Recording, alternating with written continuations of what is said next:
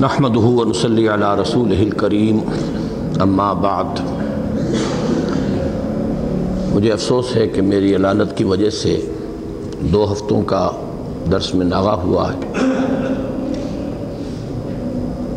اللہ تعالیٰ سے دعا ہے کہ اب یہ سلسلہ بغیر کسی وقفے کے جاری رہے۔ ہم نے دو نشستوں میں سورہ مدثر کی تیس آیات تک کا مطالعہ کر لیا تھا۔ جس طرح پچھلی مرتبہ آیات مبارکہ کی تلاوت قاری شاہد اسلام بٹ صاحب نے کی تھی، اسی طرح آج بھی وہ اپنی نہایت حسین قرآت میں آپ کو یہ آیات سنائیں گے۔ مناسب یہ ہے کہ وہ اس لیے سقر سے اپنی قرآت شروع کریں تاکہ مضمون کا سلسلہ جو ہے وہ اس کے ساتھ برقرار رہے۔ آیت نمبر چھبیس سے۔ اس تلاوت کے بعد پھر جو بھی اللہ تعالیٰ کی توفیق سے میں عرض کر سکوں گا، عرض کروں گا۔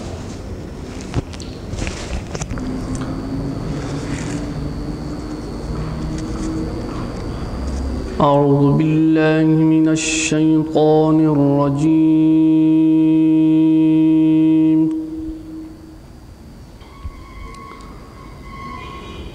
بسم الله الرحمن الرحيم.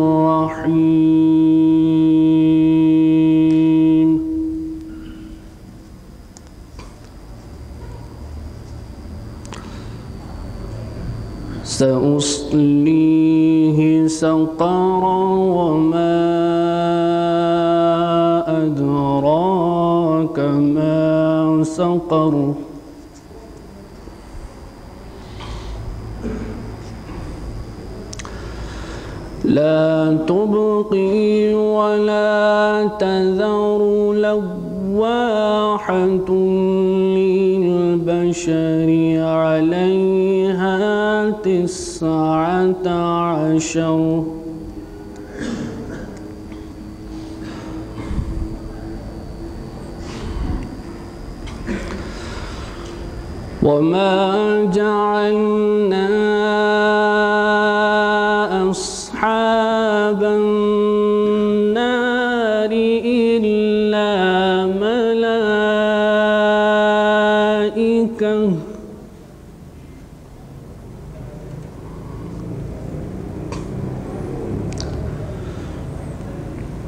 وما جعلنا عدتهم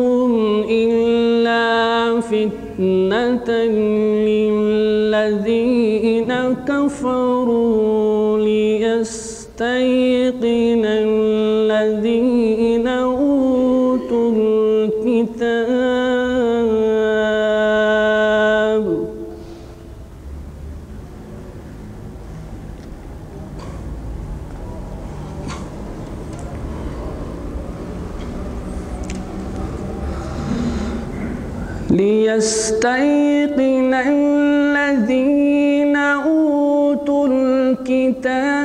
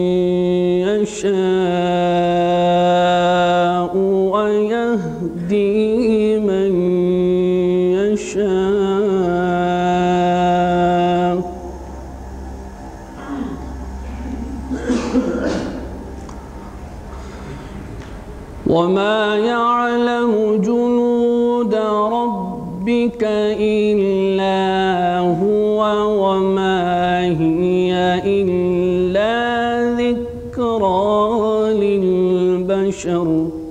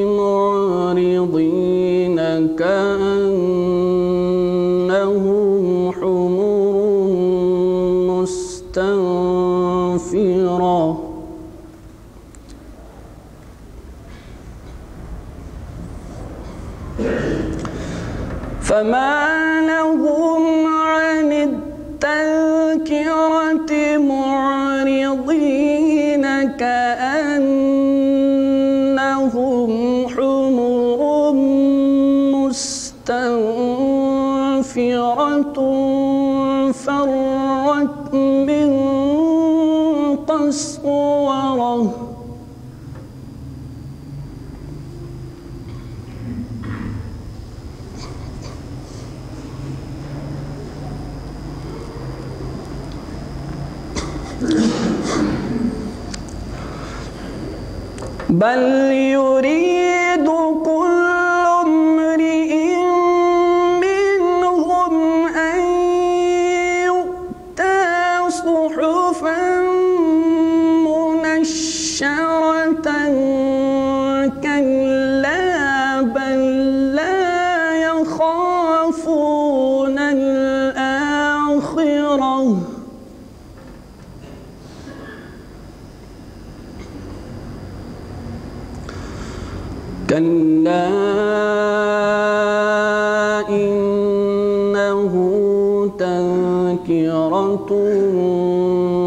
فمن شاء ذكره. وما يذكرون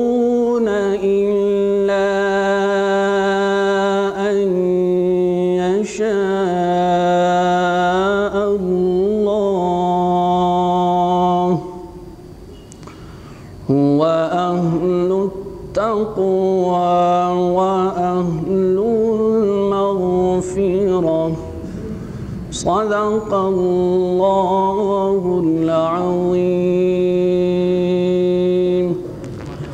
السلام على عباده الذين اصطفى خصوصا على أفضلهم وخاتم النبيين محمد الأمين وعلى آله وصحبه أجمعين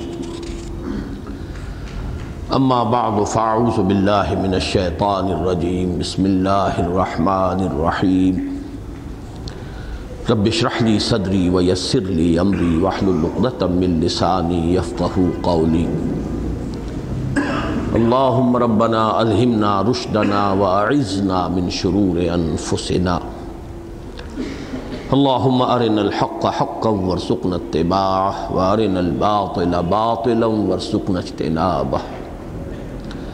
اللهم ربنا زدنا إيمانا وهدى وعلما نافعا وعملا صالحا متقبلا آمين يا رب العالمين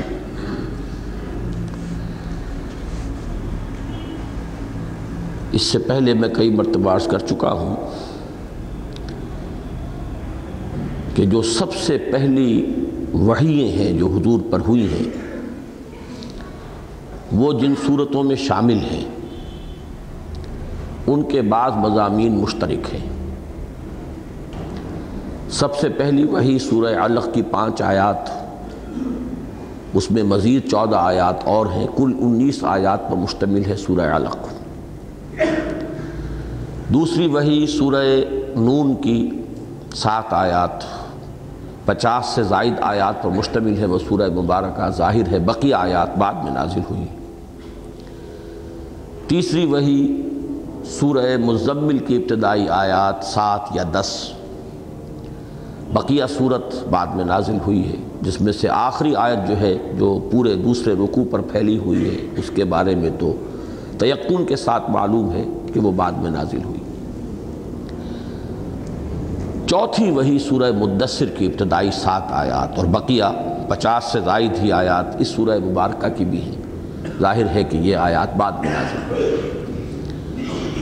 لیکن یہ کہ حسن ترتیب ایسا ہے اس میں کہ ان صورتوں میں مجموعی اعتبارات سے بھی نہ صرف وہ قدر مشترک ہے کہ ابتدائی آیات جو ہیں وہ ابتدائی وحیوں پر مشتمل ہیں، بلکہ بعض دوسرے مضامین بھی مشترک ہیں۔ مثلا ایک مضمون ایمان بالآخرہ۔ اس کے مختلف پہلو ہیں جو سورہ علق میں، سورہ نون میں، سورہ مزمل میں، سورہ مدثر میں آئے میں اس وقت اس کے بارے میں تفصیل میں نہیں جاؤں گا۔ دوسرا مضمون جو قدر مشترک کے طور پر ہے، وہ ہے مخالفین اور معاندین کے کردار کی وضاحت۔ اس کی میں آج قدر زیادہ تفصیل اس لیے کرنا چاہتا ہوں کہ میں نے دیکھا ہے کہ جدید مفسرین میں سے بالخصوص مولانا امین احسن اصلاحی صاحب نے اس معاملے میں بہت بڑی ٹھوکر کھائی ہے۔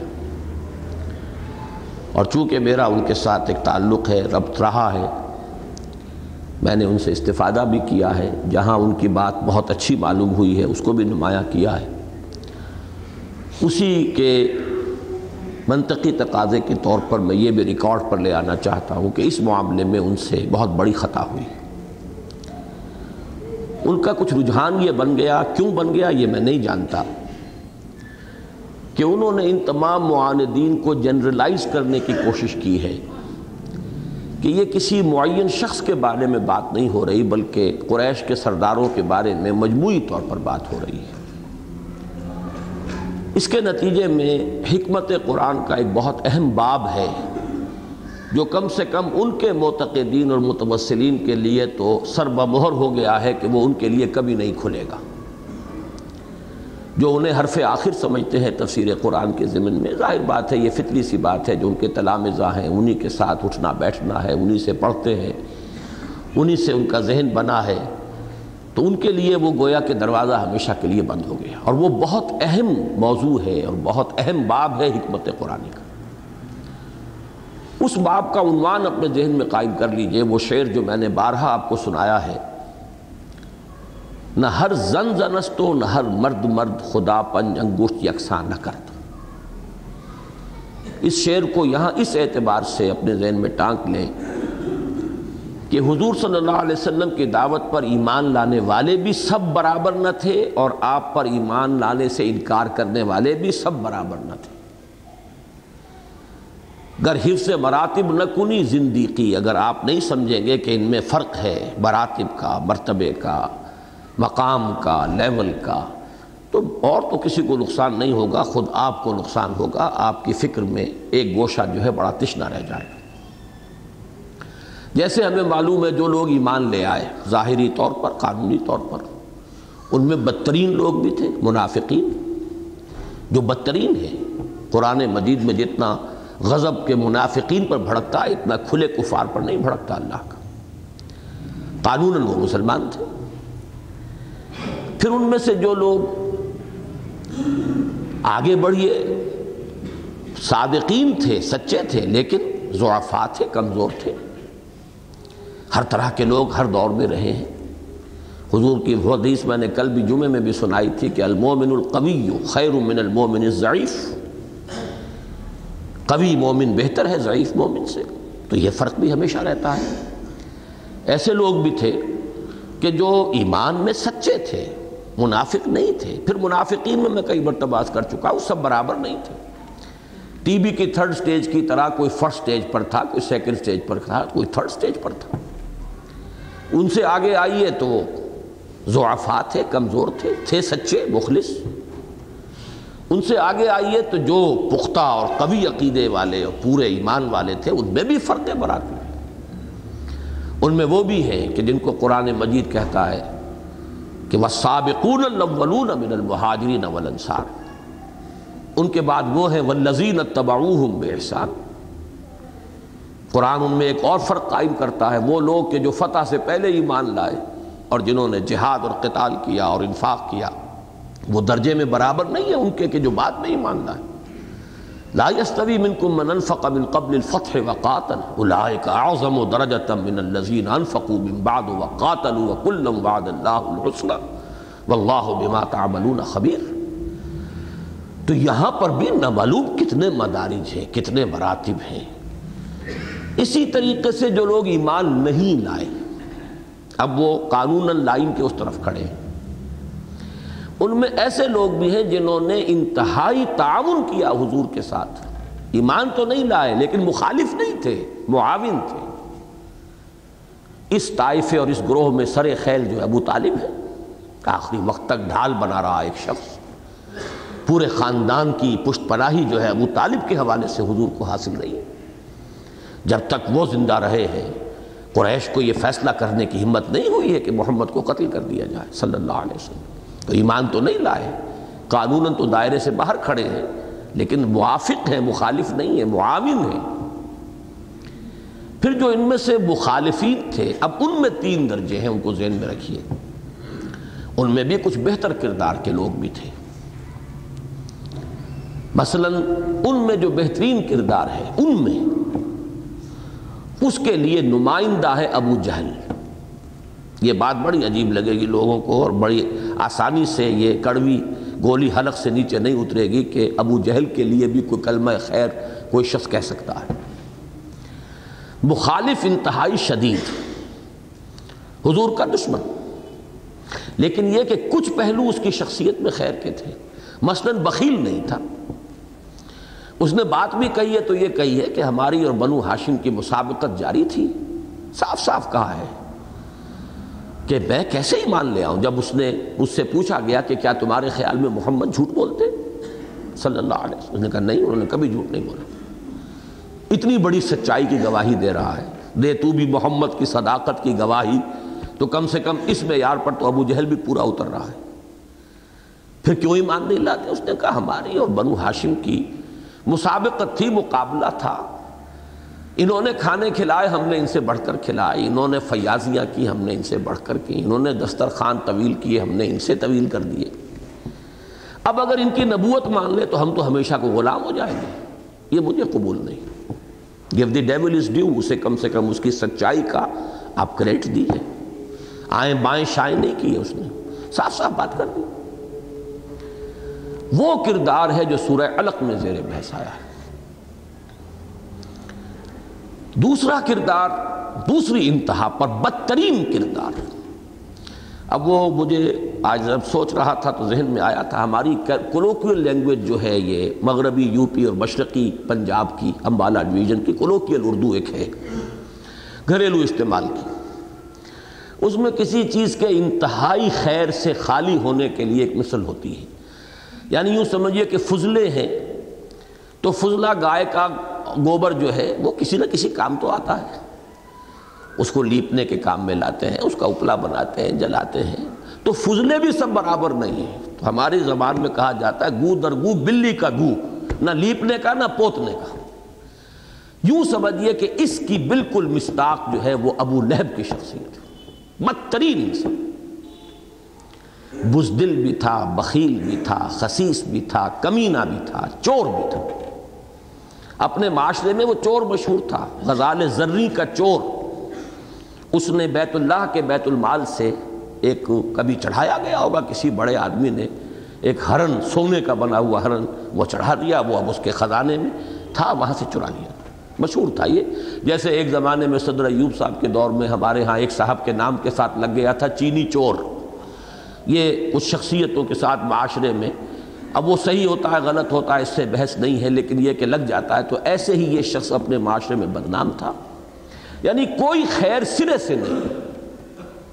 بزدل اتنا تھا کہ جنگ بدر میں جانے کی ہمت نہیں کر سکا۔ اپنی جگہ پر دو مرسنریز بھیج دیے تھے۔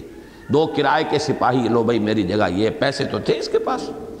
خود جانے کی ہمت نہیں کر سکا۔ اس کا تقابل کیجیے، ابو جہل سے کہ ڈٹ کر مقابلے میں آیا۔ اپنی جان دی ہے ایک نظام باطل کے لیے، باطل عقائد کے لیے۔ لیکن یہ کہ جس طرف بھی تھا، کھل کر تھا، صاف تھا، کھلم کھلا تھا بدل و جان تھا، اس کے اندر کوئی منافقت اس پہلو سے نہیں تھی۔ سیدھا سیدھا، کھلم کھلم۔ ان دونوں کا کے درمیان، اب یہ جو دوسری شخصیت ہے جو میں نے دوسری انتہا کی بتائی، اس پر پورے قرآن مجید میں آپ کو معلوم ہے کہ پوری ایک صورت، ایک شخص کے کردار پر ہے۔ تبت یدا ابی لہب و تب باغنا عنہ مالہ وما کسب سیسلا نارن ذات اللہب وامراتہ حمالت الحطب فی جیدہا حبل من بسد۔ اللہ کا غضب جو بھڑک رہا ہے اس, اس آیت کا تو صوتی آہنگی ایسا ہے کہ لرزا دینے والا تو اس پر ایک درمیان کا کردار ہوتا ہے۔ یہ درمیان کے کردار کو اچھی طرح سمجھ لیجیے اصل میں سورہ نون اور سورہ مدثر، ان دونوں میں وہ درمیانی کردار ہے۔ یہ درمیانی کردار یوں سمجھیے کہ یہ کفر کے اندر کے منافق ہیں۔ یہ وہ کردار تھا کہ جس پر حق واضح ہو گیا، منکشف ہو گیا اور قبول کرنے کے قریب تک آ گیا۔ قسمت کی خوبی دیکھیے، ٹوٹی کہاں، کمند، دو چار ہاتھ جب کے لبے بام رہ گیا لیکن یہ کہ وہ جو سیادت اور چودراہٹ، اس کی جو پاؤں میں بیڑی پڑی ہوئی تھی، اس کی بنا پر وہ پھر وہاں سے محروم ہو گیا۔ انا یو فکون کہاں سے اچکائے لیے جا رہے ہیں؟ کہاں سے پلٹائے جا رہے ہیں؟ کہاں تک یہ جا پہنچے تھے؟ یہ کردار وہ ہے جو ہمیشہ یہ چاہتا ہے ہر معاشرے کے اندر، جس کو آپ انگریزی میں آج کل تعبیر کرتے ہیں سٹیٹس کو ہم تو یہ چاہتے ہیں کہ جو صورتحال ہے برقرار رہے، بابا، یہ انقلاب انقلاب کی بات نہ کرو۔ بس امن رہے۔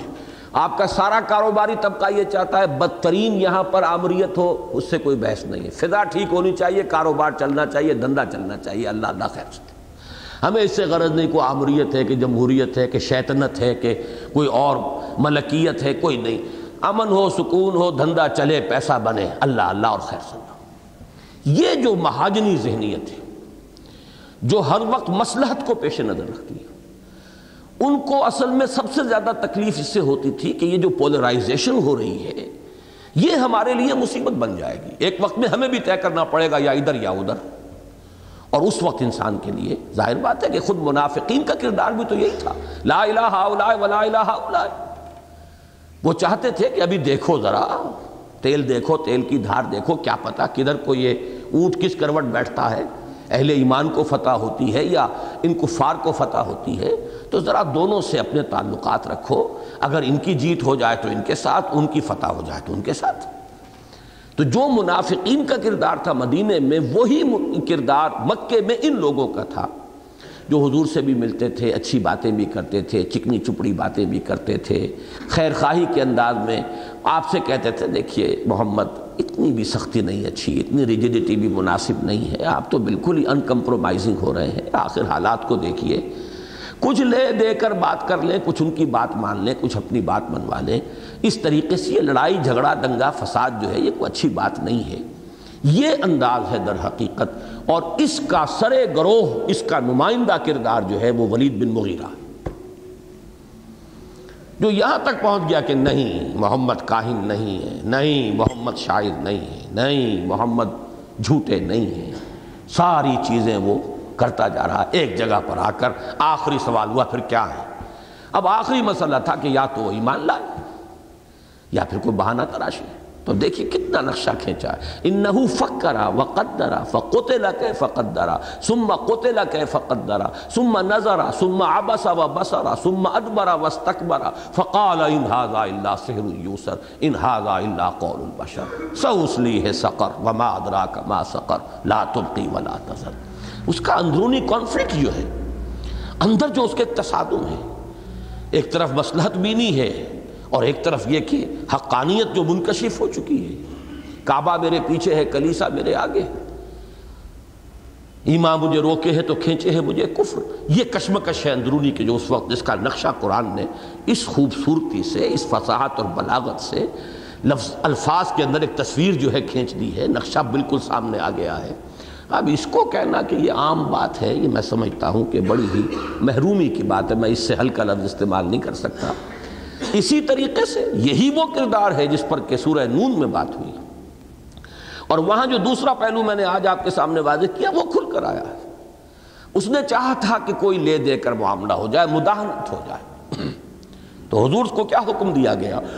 فلا تو المکذبین ودو لو تدہنو فیدہنون اے نبی، یہ چاہتے ہیں کہ آپ ذرا ڈھیلے پڑیں، یہ بھی ڈھیلے ہو جائیں۔ یہ لے دے کر مصالحت کرنا چاہتے ہیں۔ یہ چاہتے ہیں کہ کوئی نہ کوئی کوئی بارگین ہو جائے، کہیں نہ کہیں سیٹلمنٹ ہو جائے۔ ولا تو تیرے کل حلاف مہین ہم مازم مشائم بے نمیم من نائل للخیر معتد نسیم اتل بعد ذالک زنیم ان کا نزا مالم و بنین اذا تتلا علیہ آیاتنا قالا ساتیر الاولین سنسمہو علی الخرطوم۔ یہ غضب، یہ جلال، اور ایک شخص کا اس طرح پن پوائنٹ کیا جانا۔ مرد اب اس کو بھی یہ کہا جائے کہ یہ جنرلائزڈ ہے، بس عام لوگوں کے بارے میں ہے۔ تو میں اس کے بارے میں یہ کہوں گا، بہت بڑی محرومی ہے، جس کے نتیجے میں اصل میں یہ اہم باب ہے حکمت قرآنی کا، جو سرب مہر ہو گیا ہے کم سے کم ان لوگوں کے لیے جو ان کے عقیدت مند ہیں۔ سب سے خطرناک کردار یہ ہوتا ہے، مداحنت کی تلقین کرنے والے۔ بڑے مخلصانہ انداز میں مصالحت کا سبق پڑھانے والے۔ یہ مارے آستین ہیں۔ یہی بات چل کر مدینے میں ہوئی ہے۔ کچھ لوگ تھے اہل کتاب میں سے جو چاہتے تھے کہ مصالحت ہو جائے، اور حضور کو وارن کیا گیا ہے۔ لن تردا عنکل یہود ولن نصارا حتی تتبع ملتہم اے نبی، اس دام ہم رنگ زمین میں کہیں آپ نہ آ جائیے گا، یہ کبھی راضی نہیں ہوں گے جب تک کہ آپ کو اپنے پیچھے نہ لگا لیں۔ یہ ماننے والے نہیں۔ یہ ہر انقلابی تحریک کا خاصہ، جن حضرات کے سامنے یا تو ہے ہی نہیں، سرے سے کبھی رہا ہی نہیں، یا اب کسی وجہ سے نہیں رہا، ختم ہو گیا ہے۔ یہ تحریکی عنصر جو ہے، قرآن مجید کا حرکی عنصر، ایک انقلابی، ایک تحریک کا ایک معاملہ جو اس کے اندر رچا بسا ہوا ہے، جو جن کے ذہنوں کے اندر وہ چیپٹر کلوز ہو گیا ہے، فہم قرآن کا ایک بہت بڑا حصہ جو ہے، اس کا دروازہ ان کے لیے بند ہو گیا۔ تو یہ اچھی طرح سمجھ لیجیے کہ یہ کردار وہ ہے۔ بدترین کردار ابو لہب۔ بہترین کردار، اس پر تو تفصیلی گفتگو، اس وقت تو بس ہضم کر لیجیے اسے کسی طریقے سے۔ ہضم نہ کرے تو ابھی کہیں ٹکا لیجیے، چلیے، بعد میں اس پر گفتگو کریں گے۔ لیکن ایک بات میں آپ کو یہاں بتا دوں، حضور صلی اللہ علیہ وسلم نے ہم وزن قرار دیا ہے عمر فاروق اور ابو جہل کو۔ دونوں کو پیش کیا، اللہ ان میں سے ایک کو ضرور قبول فرما لے۔ تو کوئی تو شخصیت کے اندر مشابہت ہے؟ کوئی وجہ عمر فاروق کا بھی مزاج یہی ہے۔ مردانی شجاعت۔ دشمن ہے تو تلوار لے کر چلے ہیں مارنے کے لیے، قتل کرنے کے لیے۔ اور اگر ہاتھ میں ہاتھ دے دیا ہے تو ہم تن ساتھ ہیں۔ یہ منافقت نہیں، بیچ بیچ کی بات نہیں۔ یا ادھر یا ادھر، یہی کردار۔ اور پھر یہ کہ اس میں بہادری ہے، شجاعت ہے۔ حق کے لیے وہی بہادری، وہی شجاعت حق کے لیے استعمال ہو گئی۔ عمر فاروق بن گئے۔ اگر خدا نہ خواستہ ایمان نہ لاتے قرآن فال ابو جہل کے لیے نکل گیا ہوتا، اللہ اسے منتخب کر لیتے، تو پھر وہ ابو جہل فاروق بن گیا ہوتا۔ وہ بلکہ اب تو ابو جہل نام نہ رہتا اس کا پھر، بلکہ ابو الحکم اس کا نام تھا اصل میں۔ اور یہ کہ، یہ جو ہے محروم رہ جاتے۔ لیکن یہ کہ کیوں آخر؟ کوئی وجہ ہے؟ کوئی ایک توازن ہے کہ جس کی وجہ سے حضور پیش کر رہے ہیں۔ عمر ابن حشام اصل میں عمر نام ہے، اس کا حشام کا بیٹا عمر تو ویسے وہ ابو الحکم کہلاتا تھا، حکمتوں کا باپ بہت وہ سمجھا جاتا تھا، بڑا حکیم اور دانا آدمی ہے۔ لیکن یہ کہ ابو جہل وہ اپنے مزاج کے اعتبار سے ککھڑ اور ہر وقت لڑنے بھیڑنے والا، یہی معاملہ حضرت عمر کا تھا۔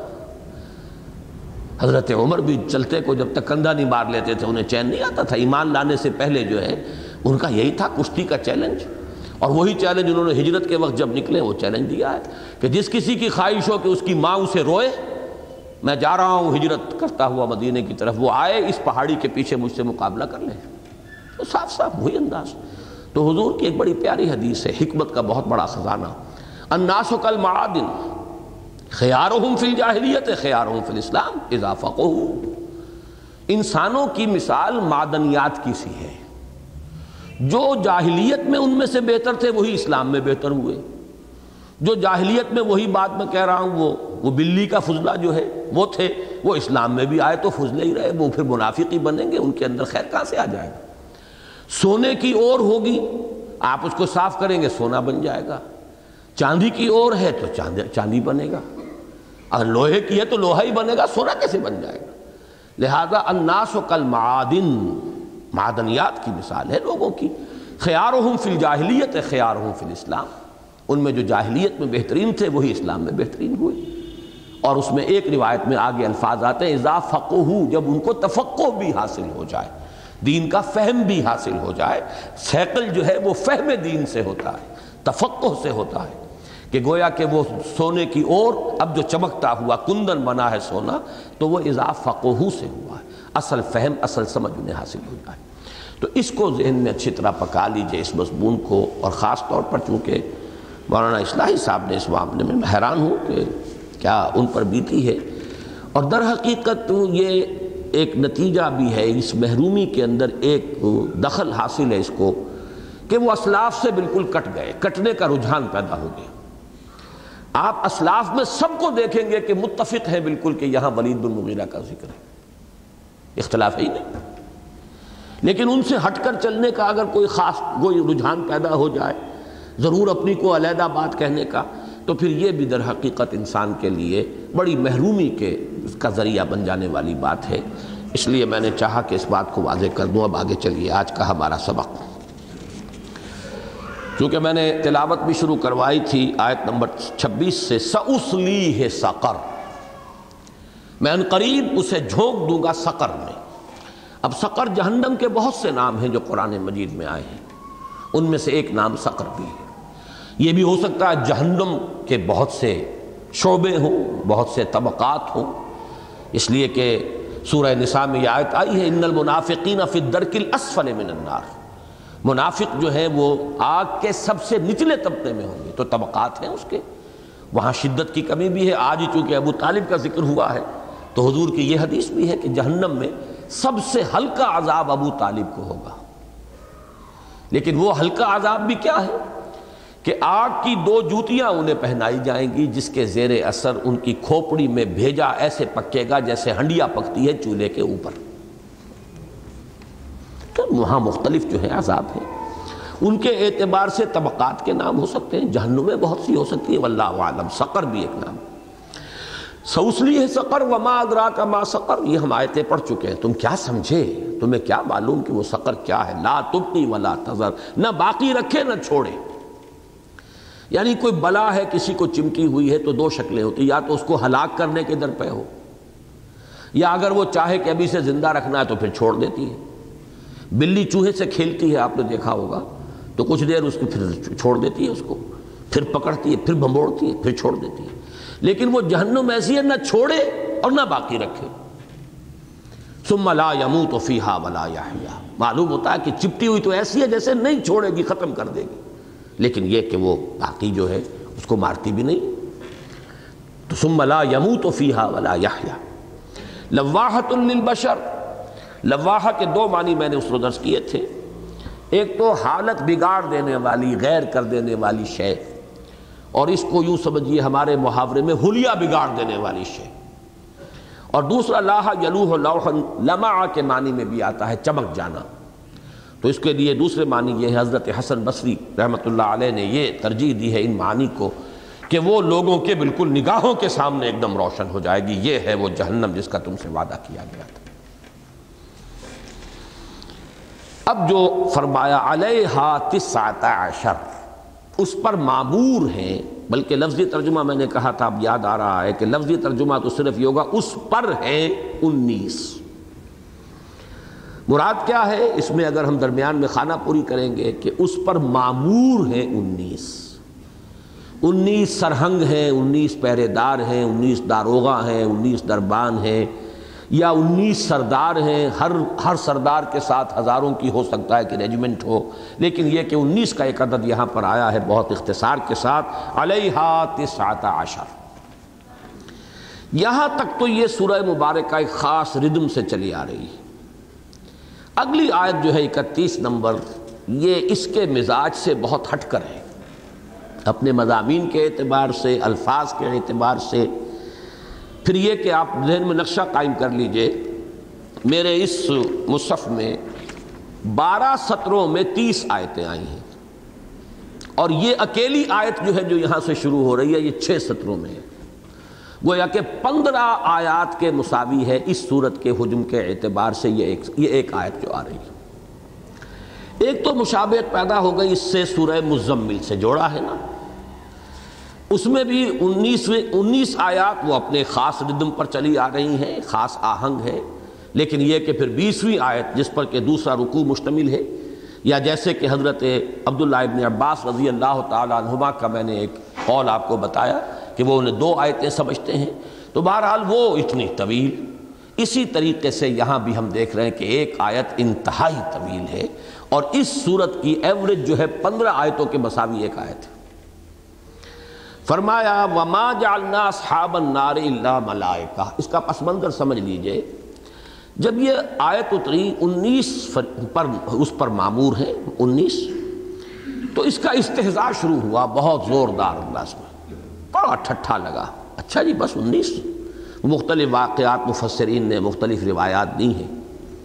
ابو جہل نے کہا، لو بھائی، وہ ابن کبشہ یہ کہتا ہے کہ انیس ہے، تو تمہاری مائیں تمہیں روئیں، انیس کو بھی نہیں سنبھال سکو گے۔ کسی نے ایک نے کہا جی سترہ کے لیے تو میں کافی ہوں، دو کا آپ بندوبست کر لیجیے۔ کسی نے کہا کہ دس کے لیے میں کافی ہوں، نو کا سب لوگ کر لیں۔ کسی نے کہا میں انیس کے انیس کے لیے کافی ہوں، بڑا کوئی پہلوان تھا، ابو الاسدین، دو شیروں کا باپ تھا وہ۔ اس نے کہا میں انیس کے انیس سنبھال لوں گا، آپ کو فکر نہ کریں۔ تو کیا ڈراوا خط؟ کیا ہے؟ انیس ہے کل۔ تو یہ جو استحضاء اور تمسخر مذاق اڑنا شروع ہوا اس پر، اب یہ ہے در حقیقت پس منظر میں کیفیت، اس کے ساتھ اب یہ آیت نازل ہو رہی ہے۔ وما جعلنا اصحاب النار الا ملائکہ اول تو یہ کہ اس کے بارے میں یہ تو یقین کے ساتھ معلوم ہو گیا کہ یہ اس کے ساتھ نازل نہیں ہو سکتی۔ وہ تو جب استحضاء ہوا، تمسخر ہوا، مذاق اڑا، تبھی تو اس کے لیے ایک یوں سمجھیے کہ اوکیجن ایک موقع بنا کے اس کی وضاحت کی جائے۔ لیکن کتنا فصل ہے یہ ہم یقین سے نہیں کہہ سکتے۔ میرا اپنا گمان یہ ہے اور اس آیت کی جو داخلی گواہیاں اور شواہد ہیں، اس کے بنا پر یا تو یہ مدنی صورت ہے، بالکل ابتدائی دور کی مدنی۔ اس لیے کہ سورہ بقرہ کے الفاظ کے ساتھ اس کے الفاظ بہت ہی قرب رکھنے والے ہیں۔ اور یا پھر یہ ہے کہ جس طریقے سے وہ آیت جو ہے، وہ بھی جو ہے، وہ تقریباً یا تو یعنی مدنی ہے، سورہ مزمل کا دوسرا رکوع جو ہے، اور یا یہ ہے کہ وہ مکی دور کے آخری زمانے میں نازل ہوئی ہے، اسی طرح کا زمانہ جو ہے، اس کا بھی۔ ہے وما جالنا صابن نار اللہ ملائکہ پہلی نفی تو یہ کی گئی کہ ہوش میں آؤ یہ انسان نہیں ہے تمہاری طرح کے اس گوشت پوسٹ کے بنے ہوئے انسان جن سے کشتی کرنے کا اور جن میں سے انیس انیس کے انیس یا سترہ یا دس کو ایک ایک آدمی سنبھالنے کے قابل جو اپنے آپ کا اعلان کر رہا ہے، وما جالنا اصحاب النار اللہ ملائک اصحاب النار سے مراد ہے یعنی آگ پر معمور جو ہے کارندے۔ آگ والے سے مراد جہنمی نہیں، معاذ اللہ۔ بلکہ یہ کہ جو وہاں معمور ہیں، ہم نے انہیں بنایا ہے فرشتہ۔ وہ فرشتے ہیں وہاں پر معمور، اللہ کی فوج جو ہے، وہ فرشتوں پر مشتمل ہے، وہ انسانوں پر نہیں ہے۔ وما جالنا اصحاب النار اللہ ملائکتا وما جالنا عدتہم اللہ فتنة للذین کفروا اور ہم نے ان کی جو تعداد بیان کر دی، یہاں جالنا ہم نے نہیں ٹھہرائی ان کی ان کی تعداد، مراد کیا ہے؟ کہ ہم نے جو اس کا اظہار کیا ہے یہاں پر، جو اسے بیان کر دیا ہے وہ اس لیے نہیں ہے وہ وما جالنا عدتہم اللہ فتنة للذین کفروا مگر اس لیے کہ وہ فتنہ بن جائے ان کافروں کے لیے۔ یہاں ذرا اس لفظ فتنہ کے حوالے سے قرآن مجید کے حکمت اور فلسفے کے ایک بہت اہم حصے کو دوبارہ سمجھ لیجیے۔ یہ لفظ تو بار بار آیا ہے ہمارے منتخب نصاب میں بھی، اس مسلسل درس میں بھی۔ فتنہ کہتے ہیں کسوٹی کو، جس پر کسی چیز کو رگڑ کر معلوم ہو جائے کہ یہ کھری ہے کہ کھوٹی ہے، یہ فتنہ۔ ہے تو یہ لفظ کئی معنوں میں آتا ہے۔ چونکہ پوری انسانی زندگی کا فلسفہ عضو قرآن یہی ہے، خلق الموت والحیات لیبلوکم ایکم احسن عملا۔ یہ پوری زندگی گویا کہ فتنہ ہے۔ ہم آزمائے جا رہے ہیں، ہمیں پرکھا جا رہا ہے۔ وی آر بینگ ٹیسٹڈ ہمارا امتحان ہو رہا ہے، یہ دار المحن ہے دار الامتحان ہے۔ ہر چیز کے ذریعے سے آزمایا جا رہا ہے، خوشی کے ذریعے سے، غمی کے ذریعے سے۔ نقصان کے ذریعے سے کہیں سے دولت مل گئی تو آزمایا جا رہا ہے۔ کبھی دے کر، کبھی چھین کر۔ یہ ہر مختلف صورتیں جو ہے یہ در حقیقت آزمائش کی ہے خلق الموت والحیات لیبلوکم ایکم احسن عملا۔ اسی معنی میں جن چیزوں سے انسان کو کوئی خصوصی محبت اور لگاؤ ہے، وہ خاص طور پر فتنہ بن گئی۔ المال والبنون، زینت الحیات الدنیا، یہ مال اور بیٹے جو ہے دنیا کی زندگی کی زینت ہے۔ لہذا اسی لیے فرمایا، انما اموالکم و اولادکم فتنہ۔ تمہارے یہ اموال اور اولاد تمہارے حق میں فتنہ ہے۔ اللہ تعالیٰ تمہیں ٹیسٹ کر رہا ہے کہ ان کی محبت میں گرفتار ہو کر غلط راستوں پر پڑ جاتے ہو۔ یا یہ کہ اللہ کو پہچانتے ہو، اللہ کے حکم پر چلتے ہو اور ان کی محبت تمہیں کبھی زیادہ حق سے اور صراط مستقیم سے منحرف نہیں کر پاتی۔ یہی امتحان ہو رہا ہے۔ تو جس چیز کے لیے انسانی نفس کے اندر جتنی زیادہ کشش ہوگی، اتنا ہی بڑا وہ فتنہ ہے اس کے لیے۔ ان نما اموالکم اولادکم فتنہ۔ یا ایو الذین آمنوا لا تلہکم اموالکم ولا اولادکم عن ذکر اللہ ومن یفعل ذلک فاولئک هم الخاسرون۔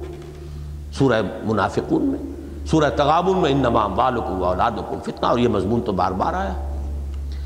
اسی طریقے سے جب کہیں راہ حق پر چلتے ہوئے تکلیفیں آتی ہیں، مصیبتیں آتی ہیں پرسیکیوشن ہے، تشدد ہے، جیلیں ہیں، پھانسی ہے یہ سب سے بڑا فتنہ ہو گیا۔ یہ فتنہ ہے۔ ان الزین فتن المومنین والمومنات ثم لم یتوبوا فلہم عذاب جہنم ولہم عذاب الحریق جن لوگوں نے اہل ایمان کو فتنوں میں ڈالا، آزمائشوں میں ڈالا، ان پرسیکیوشنز کی بھٹیوں کے اندر ڈالا، ان کے لیے، اور پھر وہ توبہ انہوں نے نہیں کی۔ اگر بعد میں وہ ایمان لے آئے تو ٹھیک ہے، اس سے پہلے کا کیا دھڑا صاف ہو جائے گا۔ لیکن یہ کہ اگر وہ ایمان لائے بغیر مر گئے اسی حالت میں، تو ان کے لیے عذاب جہنم ہے۔ خالدین افیہ اس میں ہمیشہ ہمیشہ رہیں۔ اب اس سے اگلی چوتھی بات میں آپ سے عرض کر رہا ہوں کہ قرآن مجید میں ایک فلسفہ یہ بھی ہے کہ اللہ تعالیٰ اہل ایمان کی آزمائش کے لیے اور جو اہل خباست ہیں ان کے خبز کے پورے طور پر ظاہر کرنے کے لیے خصوصی صورتیں بھی پیدا کرتا ہے فتنے میں ڈالنے کے لیے۔ تاکہ جن کے اندر کھوٹ ہے وہ کھوٹ نمایاں ہو کر اوپر آ جائے۔ کھوٹ بھی اندر چھپا رہا، تو وہ سزا کے مستحق کیسے ہوگے کسی شخص کا اپنی خباست کے متناسب سزا کا مستوجب ہونا اس پر منحصر ہے کہ اس کی خباست ظاہر ہو۔ اگر ایسے حالات پیدا ہی نہیں ہوتے کہ جس سے اس کی خباست بتمام و کمال ظاہر ہو سکے، تو سزا کا مستحق کیسے ہوگا؟ یہ ہے اصل میں وہ باریک نقطہ فلسفہ قرآن مجید کی حکمت کا ایک اہم نقطہ۔ اور یہ ذرا خفی جو پہلو ہیں حکمت قرآنی کے ان میں سے کہ اللہ تعالیٰ کی یہ بھی سنت ہے کہ وہ ایسی صورت پیدا کرتا ہے کہ جس سے خباست جہاں ہے وہ خوب کھل کر واضح ہو جائے۔ جہاں گندگی ہے وہ گندگی پوری طرح نمایاں ہو جائے۔ جن کے اندر بدنیتی ہے ان کی بدنیتی پر اگر کوئی پردے پڑے ہوئے تو پردے چاک ہو جائیں، بدنیتی بالکل واضح ہو جائے۔ اس کے لیے ذروہ سنام جو ہے اس مضمون کے لیے قرآن مجید میں وہ سورہ انعام کی آیت ہے۔ سورہ انعام کا ایک بہت بڑا مضمون یہ ہے اور اس پر بھی جو سورہ انعام کے شروع کے حصے میں آیت آئی ہے، وہ ذروہ سنام ہے قرآن کا، اس موضوع پر چوٹی ہے۔ وہ یہ کہ لوگ مطالبہ کرتے تھے کہ معجزہ دکھائیے، فلاں معجزہ دکھائیے، فلاں معجزہ دکھائیے۔ اور بڑھ چڑھ کر وہ کہتے تھے اپنے عوام کو دھوکہ دینے کے لیے، قریش کے جو سردار اور چودھری تھے، کہ خدا کی قسم، ہم تو جاننا چاہتے ہیں، آپ اگر واقعی اللہ کے رسول ہیں، تو آپ معجزہ دکھائیے جیسے موسیٰ نے دکھایا تھا۔ معجزہ دکھائیے جیسے عیسیٰ نے دکھایا تھا۔ اس طرح کا معجزہ دکھائیے، ہم فوراً ہی مان لے آئیں گے۔ ہمیں آخر حق سے کیا ہمیں قد ہے؟ ہمیں کیا بغض ہے؟ ہم تو حق کے طالب ہیں۔ لیکن یہ کہ معجزہ تو دکھائیں اس طرح کا۔ بات بڑی وزنی، دو اور دو چار کی طرح جڑی ہوئی۔ وہ جو اقبال کا شعر ہے کہ محروم محکوم ہے بیگانہ اخلاص و مروت۔ ہر چند کے منطق کی دلیلوں میں ہے چالاک۔ منطق کی دلیل تو بالکل صحیح ہے۔ بھئی آپ دعویٰ کر رہے ہیں کہ آپ رسول ہیں۔ اسی سلسلے کی ایک کڑی ہے جس سلسلے کی کڑی موسا تھے، عیسیٰ تھے اوت تھے، صالح تھے۔ صالح نے ایک ایک سموچی اونٹنی جو ہے، وہ ایک چٹان میں سے برآمد کر دی تھی کہ نہیں؟ آپ کوئی ہمیں یہاں پہ فوراً چشمہ جاری کر کے دکھا دیجیے آخر موسا کے ہاتھ کا آسا جو ہے سام بنتا تھا کہ نہیں بنتا تھا؟ آپ بھی کوئی ایسا کام کر کے دکھائیے۔ آپ ہم پر کتاب لے کر نازل ہو، آسمان سے اترتے ہوئے نظر آئے، ہم مان لیں گے۔ یہ ساری بات سورہ بنی اسرائیل کے اندر آئی ہے۔ وقال لن میں نے کہا حتیٰ تفجر لنا من رد یمبوع او تکون لک جنت من نخیل وعنب فتفجر الانہار خلالها تفجیرا او تسقط السماء کما زعمت علینا کسفا یہ او تکون لک جنت او زخرف، کوئی محل بن جائے آپ کے لیے سونے چاندی کا یا یہ کہ یہاں پر کوئی چشمہ برآمد ہو جائے، یہاں ایک باغ آپ لہلہاتا ہوا کھجوروں کے درختوں کا اور انگوروں کی بیلوں کا فوراً مکے کے اندر پیدا کر دیجیے۔ یا یہ اور ترقا فی السما یا آسمان میں چڑھ کے دکھائیں آپ ہمیں۔ ولنو من الرقیہ کا اور صرف چڑھنے کو بھی نہیں مانیں گے۔ حتیٰ تنزل علینا کتابا نقرؤہ جب تک کہ آپ خود وہ کتاب نازل نہ کریں ہم پر، جس کو ہم خود پڑھ لیں اور ہاتھ لگا لیں۔ ہاں کتاب ہے۔ یہ ہماری آنکھوں کے اوپر کوئی آپ نے نظر بندی نہیں کر دی ہے ہماری۔ یہ مطالبے تھے دوسری طرف حضور سے اللہ تعالیٰ فرما رہا ہے، نبی، ایسا معجزہ ہم نے نہیں دکھانا۔ وہ دور گزر گیا۔ وہ انسان کے عہد تفولیت کا دور تھا ذہنی اور فکری اعتبار سے، جبکہ یہ اس طرح کی ہم چیزیں دکھاتے تھے۔ اب جسے ماننا ہے، عقل کی آنکھ سے دیکھے اور مانے۔ نہیں ماننا دفع ہوتا۔ یہ معجزہ ہم نہیں دکھائیں گے، اس نوعیت کا معجزہ ہم نہیں دکھائیں گے۔ تو میں اس مقام پر جب میں گزرا ہوں، مجھے یاد ہے، میں نے کہا تھا، چکی کے دو پاٹوں کے درمیان آ گئے تھے محمد الرسول اللہ صلی اللہ علیہ وسلم۔ ان کے ایک پھپی زاد بھائی کا قول امام رادی نے نقل کیا ہے، جو بڑا ان کا ہمدرد تھا، ایمان تو نہیں لایا تھا، لیکن ساتھ بہت ہی جیسے ہوتے ہیں، ہمدرد لوگ، رکن تو نہیں بنے، ہمدرد ہیں۔ وہ متفق ہیں۔ وہ اس طرح کے لوگ ہوتے ہیں۔ تو وہ اس طرح کا متفق آدمی تھا، سپورٹر تھا حضور کا۔ لیکن ایک محفل میں جب یہ ساری گفتگو ہوئی جس کا کہ ذکر ہوا ہے سورہ بنی اسرائیل میں، انہوں نے جو ہے گویا کی حجت قائم کر دی محمد پر صلی اللہ علیہ وسلم۔ ہم ماننے کو تیار ہیں بھائی۔ آپ دکھائیے موجودہ پھر ہم نہ مانیں تو ہم مجرم۔ اور نہیں دکھاتے تو اس کا مطلب یہ کہ کمی آپ کی طرف سے تو پھپی داد بھائی نے جاتے ہوئے کہا کہ محمد، اب میں آپ کا ساتھ نہیں دے سکتا۔ آپ کی قوم نے آپ پر حجت قائم کر دی۔ اب یا تو آپ مطالبہ پورا کریں۔ ورنہ یہ کہ آپ کی صداقت کو کیسے مانیں گے؟ آگے کہ چکی کے دو پارٹوں کے درمیان، صلی اللہ علیہ وسلم۔ اس پر وہ ہے مضمون جو ہے سورہ، میں وہ اب چونکہ اتنی بحث میں نے کی ہے تو میں وہ آیات بھی آپ کو سنا دوں۔ کانپ جاتا ہوں میں جب بھی وہ آیات پڑھتا ہوں قرآن مجید کی۔ آیت نمبر تینتیس، چونتیس ہیں کہیں آس پاس۔ ہاں۔ قد نعلم انه ليحزنك الذي يقولون اے نبی، ہمیں خوب معلوم ہے کہ جو کچھ یہ لوگ کہہ رہے ہیں، اس سے آپ کو حزن ہے، رنج ہے، غم ہے۔ فَإِنَّهُمْ لَا يُكَذِّبُونَكَ۔ تو اے نبی، آپ کیوں اتنے ملول و غمگین ہوتے ہیں؟ یہ آپ کو تو جھوٹا نہیں کہہ رہے وَلَكِنَّ الظَّالِمِينَ بِآيَاتِ اللَّهِ يَجْحَدُونَ۔ یہ ظالم تو ہماری آیات کا انکار کر رہے ہیں نا۔ غصہ آئے تو ہمیں آئے، رنج آئے تو ہمیں آئے۔ آپ کیوں اتنے ملول ہوتے ہیں؟ وَلَقَدْ كُذِّبَتْ رُسُلٌ مِّن قَبْلِكَ۔ اور اے نبی، آپ سے پہلے بھی رسولوں کی تکذیب ہوئی ہے، آپ کو معلوم ہے۔ فَصَبَرُوا، انہوں نے صبر کیا۔ یاد کیجیے، ہمارے بندے نوح نے ساڑھے نو سو برس تک صبر کیا کہ نہیں کیا؟ اب یہ گویا کہ حضور کو دل جوئی بھی ہے، تسلی دینا بھی ہے، ہمت بندھانا بھی ہے۔ یہ ساری باتیں ظاہر بات ہے کہ نبی اللہ کے سامنے تو ظاہر بات ہے کہ ایک بچے کے مانند ہے، جس کی تربیت اللہ فرما رہے ہیں۔ جن کی دل جوئی بھی ہے، تسلی بھی ہے۔ وَلَقَدْ قُزِّبَتْ رُسُلٌ مِّن قَبْلِكَ۔ آپ سے پہلے رسول، بہت سے رسول گزرے ہیں جن کو جھٹلایا گیا۔ فَصَبَرُوا عَلَى مَا قُزِّبُوا تو انہوں نے تو صبر کیا اس پر کہ جو تقسیم ان کی کی گئی۔ وَوُوزُوا۔ اور انہیں ایزائیں پہنچائی گئی۔ حَتَّى آتَاهُمْ نَصْرُنَا۔ یہاں تک کہ ان کے پاس ہماری مدد آ پہنچی۔ وَلَا مُبَدِّلَ لِكَلِمَاتِ اللَّهِ۔ اللہ کی باتوں کا، اللہ کے قانون کا، فطرت اللہ کا بدلنے والا کوئی نہیں ہے۔ وَلَقَدْ جَاءَكَ مِن نَبَئِ الْمُرْسَلِينَ اور آپ کے پاس رسولوں کی خبریں آ چکی ہیں۔ نوح کی خبر، ہود کی خبر ساحلے کی خبر، لوت کی خبر، کیا یہ خبریں آپ تک ہم نے نہیں پہنچا دی اس لیے کہ یہ سورہ انعام جو ہے اور آراف یہ مکی دور کے آخری زمانے کی صورتیں ہیں۔ گویا کہ پورا مکی قرآن اس کا تقریب اکثر و بیشتر حصہ نازل ہو چکا تھا، جن میں یہ تمام جو ہے حالات و واقعات موجود ہیں۔ اگلی آیت ہے اس کا ذروہ سنام وَإِن كَانَ قَبُرَ عَلَيْكَ اِرَازُهُمْ اور اے نبی، اگر آپ پر بہت ہی شاخ گزر رہا ہے ان کا یہ اعراض اور انکار، بہت بھاری محسوس ہو رہا ہے۔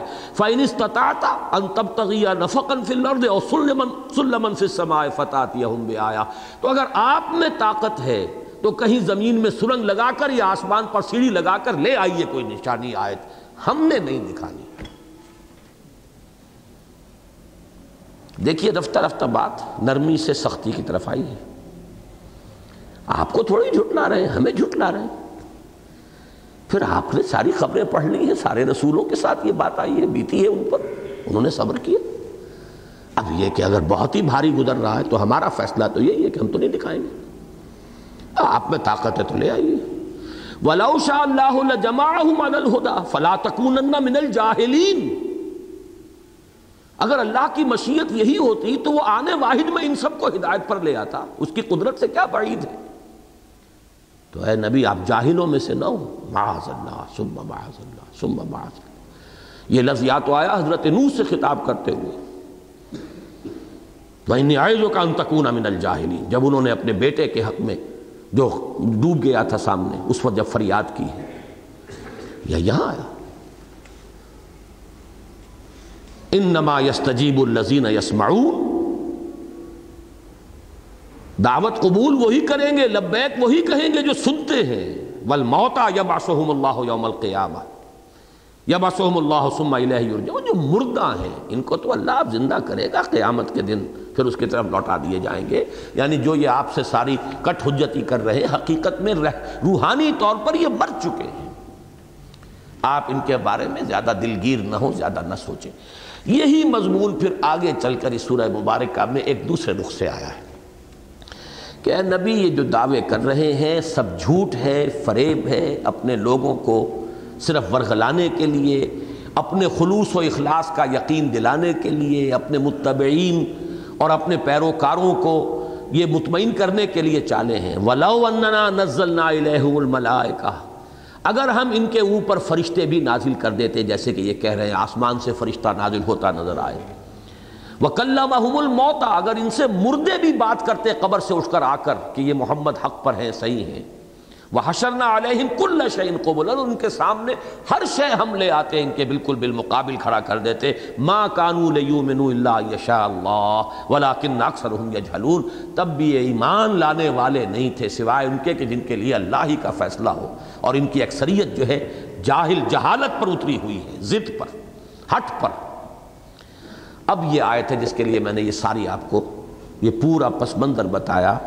وَكَذَلِكَ جَعَلْنَا لِكُلِّ نَبِيٍ عَدُوًّا شَيَاطِينَ الْإِنسِ وَالْجِنِّ۔ اور اسی طرح تو ہم نے ہر نبی کے لیے دشمن بنا کر اٹھایا، شیاطین کو، جنوں میں سے بھی، انسانوں میں سے بھی۔ ہم نے اٹھایا ہے۔ کیوں اٹھایا ہے؟ تاکہ حق کا حق ہونا واضح ہو جائے، باطل کا باطل ہونا واضح ہو جائے۔ کشمکش ہوگی تو بات چلے گی نا۔ بھٹی میں وہ تپایا جائے گا تو پتا چلے گا کھوٹ کتنا ہے، کتنا نہیں ہے۔ اس میں سچائی کتنی ہے اور کھوٹ کتنا ہے۔ یہ بھٹی ہی اگر نہیں پوری طریقے سے گرم ہوتی، نہیں تپتی، تو کیسے پتا چلے گا؟ کھوٹ بھی رہ جائے گا اور کھرا بھی رہ جائے گا۔ تو یہ تو ہم بھٹی دہکاتے ہیں، خود دہکاتے ہیں۔ ذرا الفاظ نوٹ وَكَذَلِكَ جَعَلْنَا لِكُلِّ نَبِيٍ عَدُوًّا شَيَاطِينَ الْجِنسِ وَالْجِنِّ۔ یوہی بعضهم الى بعض زخرف القول غرورا۔ ایک دوسرے کو وحی کرتے رہتے ہیں، بڑے ملمہ شدہ باتیں بڑی خوش، اچھی دل کو لگنے والی باتیں ایک دوسرے کو سپورٹ کرتے رہتے ہیں اسی کفر پر۔ ایک دوسرے کی تائید کرتے رہتے ہیں۔ وَلَوْ شَاءَ رَبُّكَ مَا فَعَلُوهُ فَذَرْهُمْ وَمَا يَفْتَرُونَ۔ اور اگر آپ کا رب چاہتا تو یہ نہ کر سکتے۔ تو چھوڑیے ان کو دفع کیجیے اور جو کچھ افطرہ بازی وہ کر رہے ہیں۔ آپ اپنے کام سے کام رکھیے۔ وَلِ تَصْغَى إِلَيْهِ أَفِدَةُ الَّذِينَ لَا يُمِنُونَ بِالْآخِرَةِ. یہ سب کچھ اس لیے ہے، دیکھیں جس کو پولرائزیشن کہتے ہیں۔ دو الیکٹروڈز ہیں، بجلی کا کرنٹ چل رہا ہے۔ ایک آئنز ادھر جائیں گے، ایک ادھر جائیں گے۔ وہ کرنٹ ہی نہ ہو تو تو وہ گڑبڑ رہیں گے۔ اب ایک طرف حق کا الیکٹروڈ ہے، محمد الرسول اللہ صلی اللہ علیہ وسلم اور قرآن مجید کی آیات بینات۔ ایک طرف یہ باطل شیاطین جنوں ان سے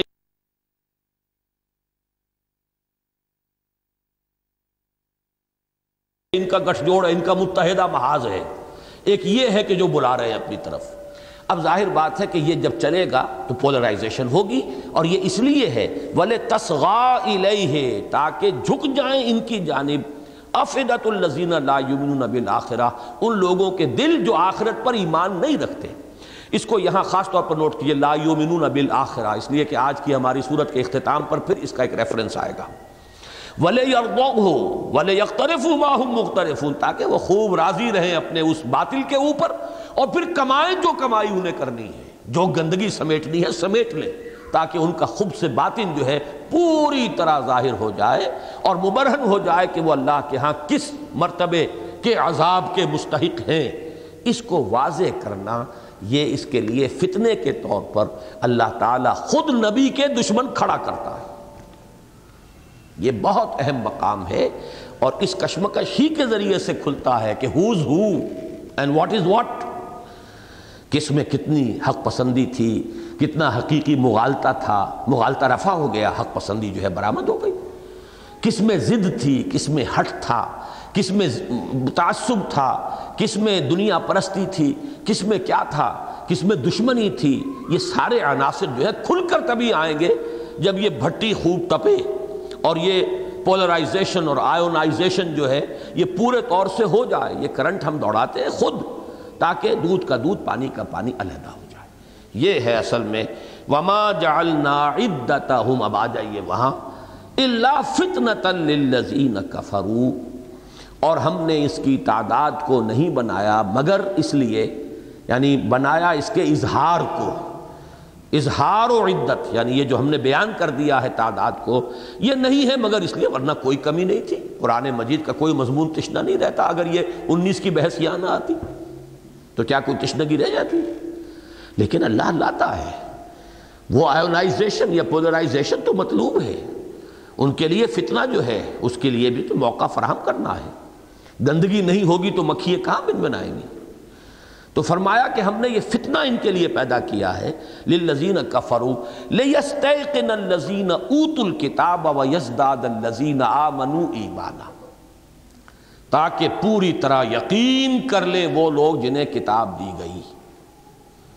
اور اضافہ ہو جائے اہل ایمان کے ایمان میں۔ اضافہ کر لیں اہل ایمان اپنے ایمان میں۔ اب اس میں یہ جو دو الفاظ آئے ہیں اس کو غور سے پڑھیے، اوت الکتاب کا ذکر یہاں پر ہو رہا ہے۔ اور یہ بالکل ابتدائی آیات صورتیں ہیں۔ بحثیت مجموعی۔ اور ان، اس وقت کے کانٹیکسٹ میں اوت الکتاب کا ذکر جو ہے بالکل کہیں فٹ نہیں بیٹھتا۔ تو یا تو یہ مدنی صورت ہے، یا بالکل قریب۔ تین سال، چار سال قبل ہجرت کے تو ہم کہتے ہیں کہ قرآن مجید میں اہل کتاب کا تذکرہ شروع ہوا ہے۔ اس سے پہلے کئی ذکر ان کا نہیں۔ لیکن یہ ہے کہ یہ یا تو لیٹر مکی پیریڈ کی آیت ہے اور یا یہ کہ ہو سکتا ہے مدنی آیت ہو۔ اب اس میں ایک بات بہت واضح ہوتی ہے اس کے اسلوب سے۔ یہ قرآن مجید کے مشکلات میں سے ہے یہ مقام، تا حال ابھی یہ مشکل حل نہیں ہوئی۔ مجھے گمان یہ تھا کہ مولانا عبد الماجد دریا بادی نے شاید کچھ حل کیا ہو اسے۔ اس لیے کہ انہوں نے جو اولڈ ٹیسٹمنٹ اور نیو ٹیسٹمنٹ جو کتابیں ہیں ان کی یہودیوں کی اور عیسائیوں کی مذہبی کتابیں، ان کا کچھ مطالعہ کیا ہے۔ میرا خیال تھا کہ کوئی نہ کوئی ریفرنس نکال لیں گے، اس لیے کہ میں یقین کے درجے میں یہ بات اس اسلوب سے اخذ کر رہا ہوں کہ یقیناً اہل کتاب کے ہاں کہیں یہ انیس کا عدد موجود تھا۔ ورنہ کوئی معنی نہیں بنتے، لے یستقین الزین اوت الکتاب۔ اس لیے کہ انہیں جو چیز کہیں چھپی ہوئی ان کے ہاں تھی، جب قرآن میں اس طرح آئی، تو یہ ان کے لیے ہو سکتا تھا کہ ایک بہت ہی بڑی دلیل بن جاتی کہ واقعتاً سورس وہی ہے اس قرآن کا جو سورس ہے ہماری کتابوں کا۔ اب جو کتابیں اس وقت عام طور پر اویلیبل ہیں، ان میں تو نہیں ہے کہیں یہ مضمون ورنہ وہ مولانا عبد الماجد دریا باتی ضرور بیان کر دیتے۔ لیکن میں تیقن کے ساتھ یہ جانتا ہوں، بعض روایات جو ہیں یعنی تابعی حضرات کی جو جو تفسیری روایات ہیں، ان میں یہ موجود ہے کہ اہل کتاب کے ہاں ان کے یہ عدد جو ہے پہلے سے معروف تھا، ان کی کتابوں میں تھا۔ لیکن یہ کہ ہمارے یہ تابعی حضرات جو ہے حوالہ تو دیتے نہیں۔ وہ صرف ایک بات انہوں نے کہہ دی ہے، لیکن اس کے لیے تو دلیل کے طور پر تو آج اگر کسی کے سامنے یہ بات کہی جائے، تو تو ریفرنس مانگے گا۔ بتائیے، تورات کے کون سی کتاب میں ہے یا زبور میں کہیں ہے؟ یا پھر ان کے ہاں صرف تورات ہی نہیں ہے، دوسری ان کی کتابیں بھی تھیں، روایات وغیرہ پر مشتمل، تالمود وغیرہ، ان میں کہیں ہو۔ تو کوئی شخص مولانا عبد الماجد دریا بادی نے یہ کہا ہے کہ کوئی آنے والا اس اس عقدے کو کھولے گا۔ ابھی یہ بات جو ہے، ایک یوں سمجھیے کہ سربستہ رازوں میں سے ایک راز ہے۔ لیکن یہ ضرور معلوم ہوتا ہے قرآن مجید کی اس اسلوب سے کہ اہل کتاب کے ہاں یہ چیز ان کے کم سے کم اہل علم کے علم میں تھی کہ جہنم پر جو فرشتے معمور ہیں یا تو وہ انیس ہے؟ فرشتے کی قوت کا تو ہم کو اندازہ کر ہی نہیں سکتے۔ یا یہ کہ انیس ان کے بڑے بڑے سردار ہیں، ایک کا تو نام بھی قرآن مجید میں آیا ہے، جو غالباً سب سے بڑا دار ہوگا، مالک۔ یا مالک علینا ربک۔ یہ جہنمی فریاد کریں گے، پکاریں گے، اے مالک، وہ جہنم کا داروغہ ہے۔ لیکن یہ کہ اٹھارہ مزید بڑے بڑے سردار ہوں، فرشتوں کے اور ان کے ساتھ فوجیں ہوں، جیسے کہ آگے آ جائے گا۔ وما یا لم جنود رب کا اللہ تیرے رب کے لشکروں کو تو سوائے اس کے اور کوئی بھی نہیں جانتا۔ کسی کے علم میں نہیں ہے، لشکر کے لشکر ہیں۔ اس اعتبار سے کہیں نہ کہیں اہل کتاب کے ہاں یہ موجود تھا تصور، ورنہ قرآن مجید میں یہ الفاظ نہ آتے۔ تو یہ تو ہے ایک یقین۔ لیکن یہ کہ کاش کہ کبھی یہ بات کھل جائے تو واقعتاً وہ ایک بڑی بات ہوگی۔ قرآن مجید کی صداقت کی ایک گواہی۔ جیسے کہ سورہ حامی میں سجدہ کے آخر میں فرمایا گیا ہے سنوریہم آیاتنا فی الافاق وفی انفسہم حتی یتبین لہم انہو الحق۔ ہم ان قریب انہیں اپنی نشانیاں دکھائیں گے آفاق و انفس میں، یہاں تک کہ یہ بات بالکل مبرہن ہو جائے گی کہ یہ قرآن حق ہے۔ تو یہ بات جو ہے، اس کے قبیل کی ایک بات ہوگی جب بھی واضح ہو گئی۔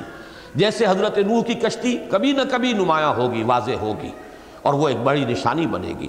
قرآن کہتا ہے ہم نے اسے دنیا والوں کے لیے ایک نشانی بنا دیا۔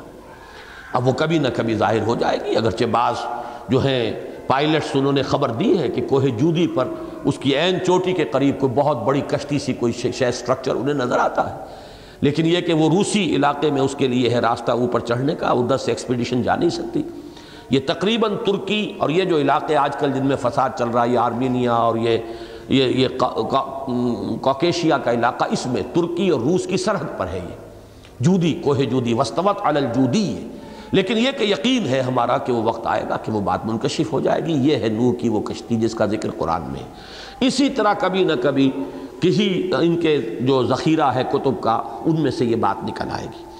لیستیقن الذین اوت الکتاب۔ اب چونکہ وہ جو تابعین کی روایات ان میں موجود ہیں، تو اس کا مطلب یہ ہے کہ اس وقت کے یہودیوں نے اس کو آبجیکٹ نہیں کیا۔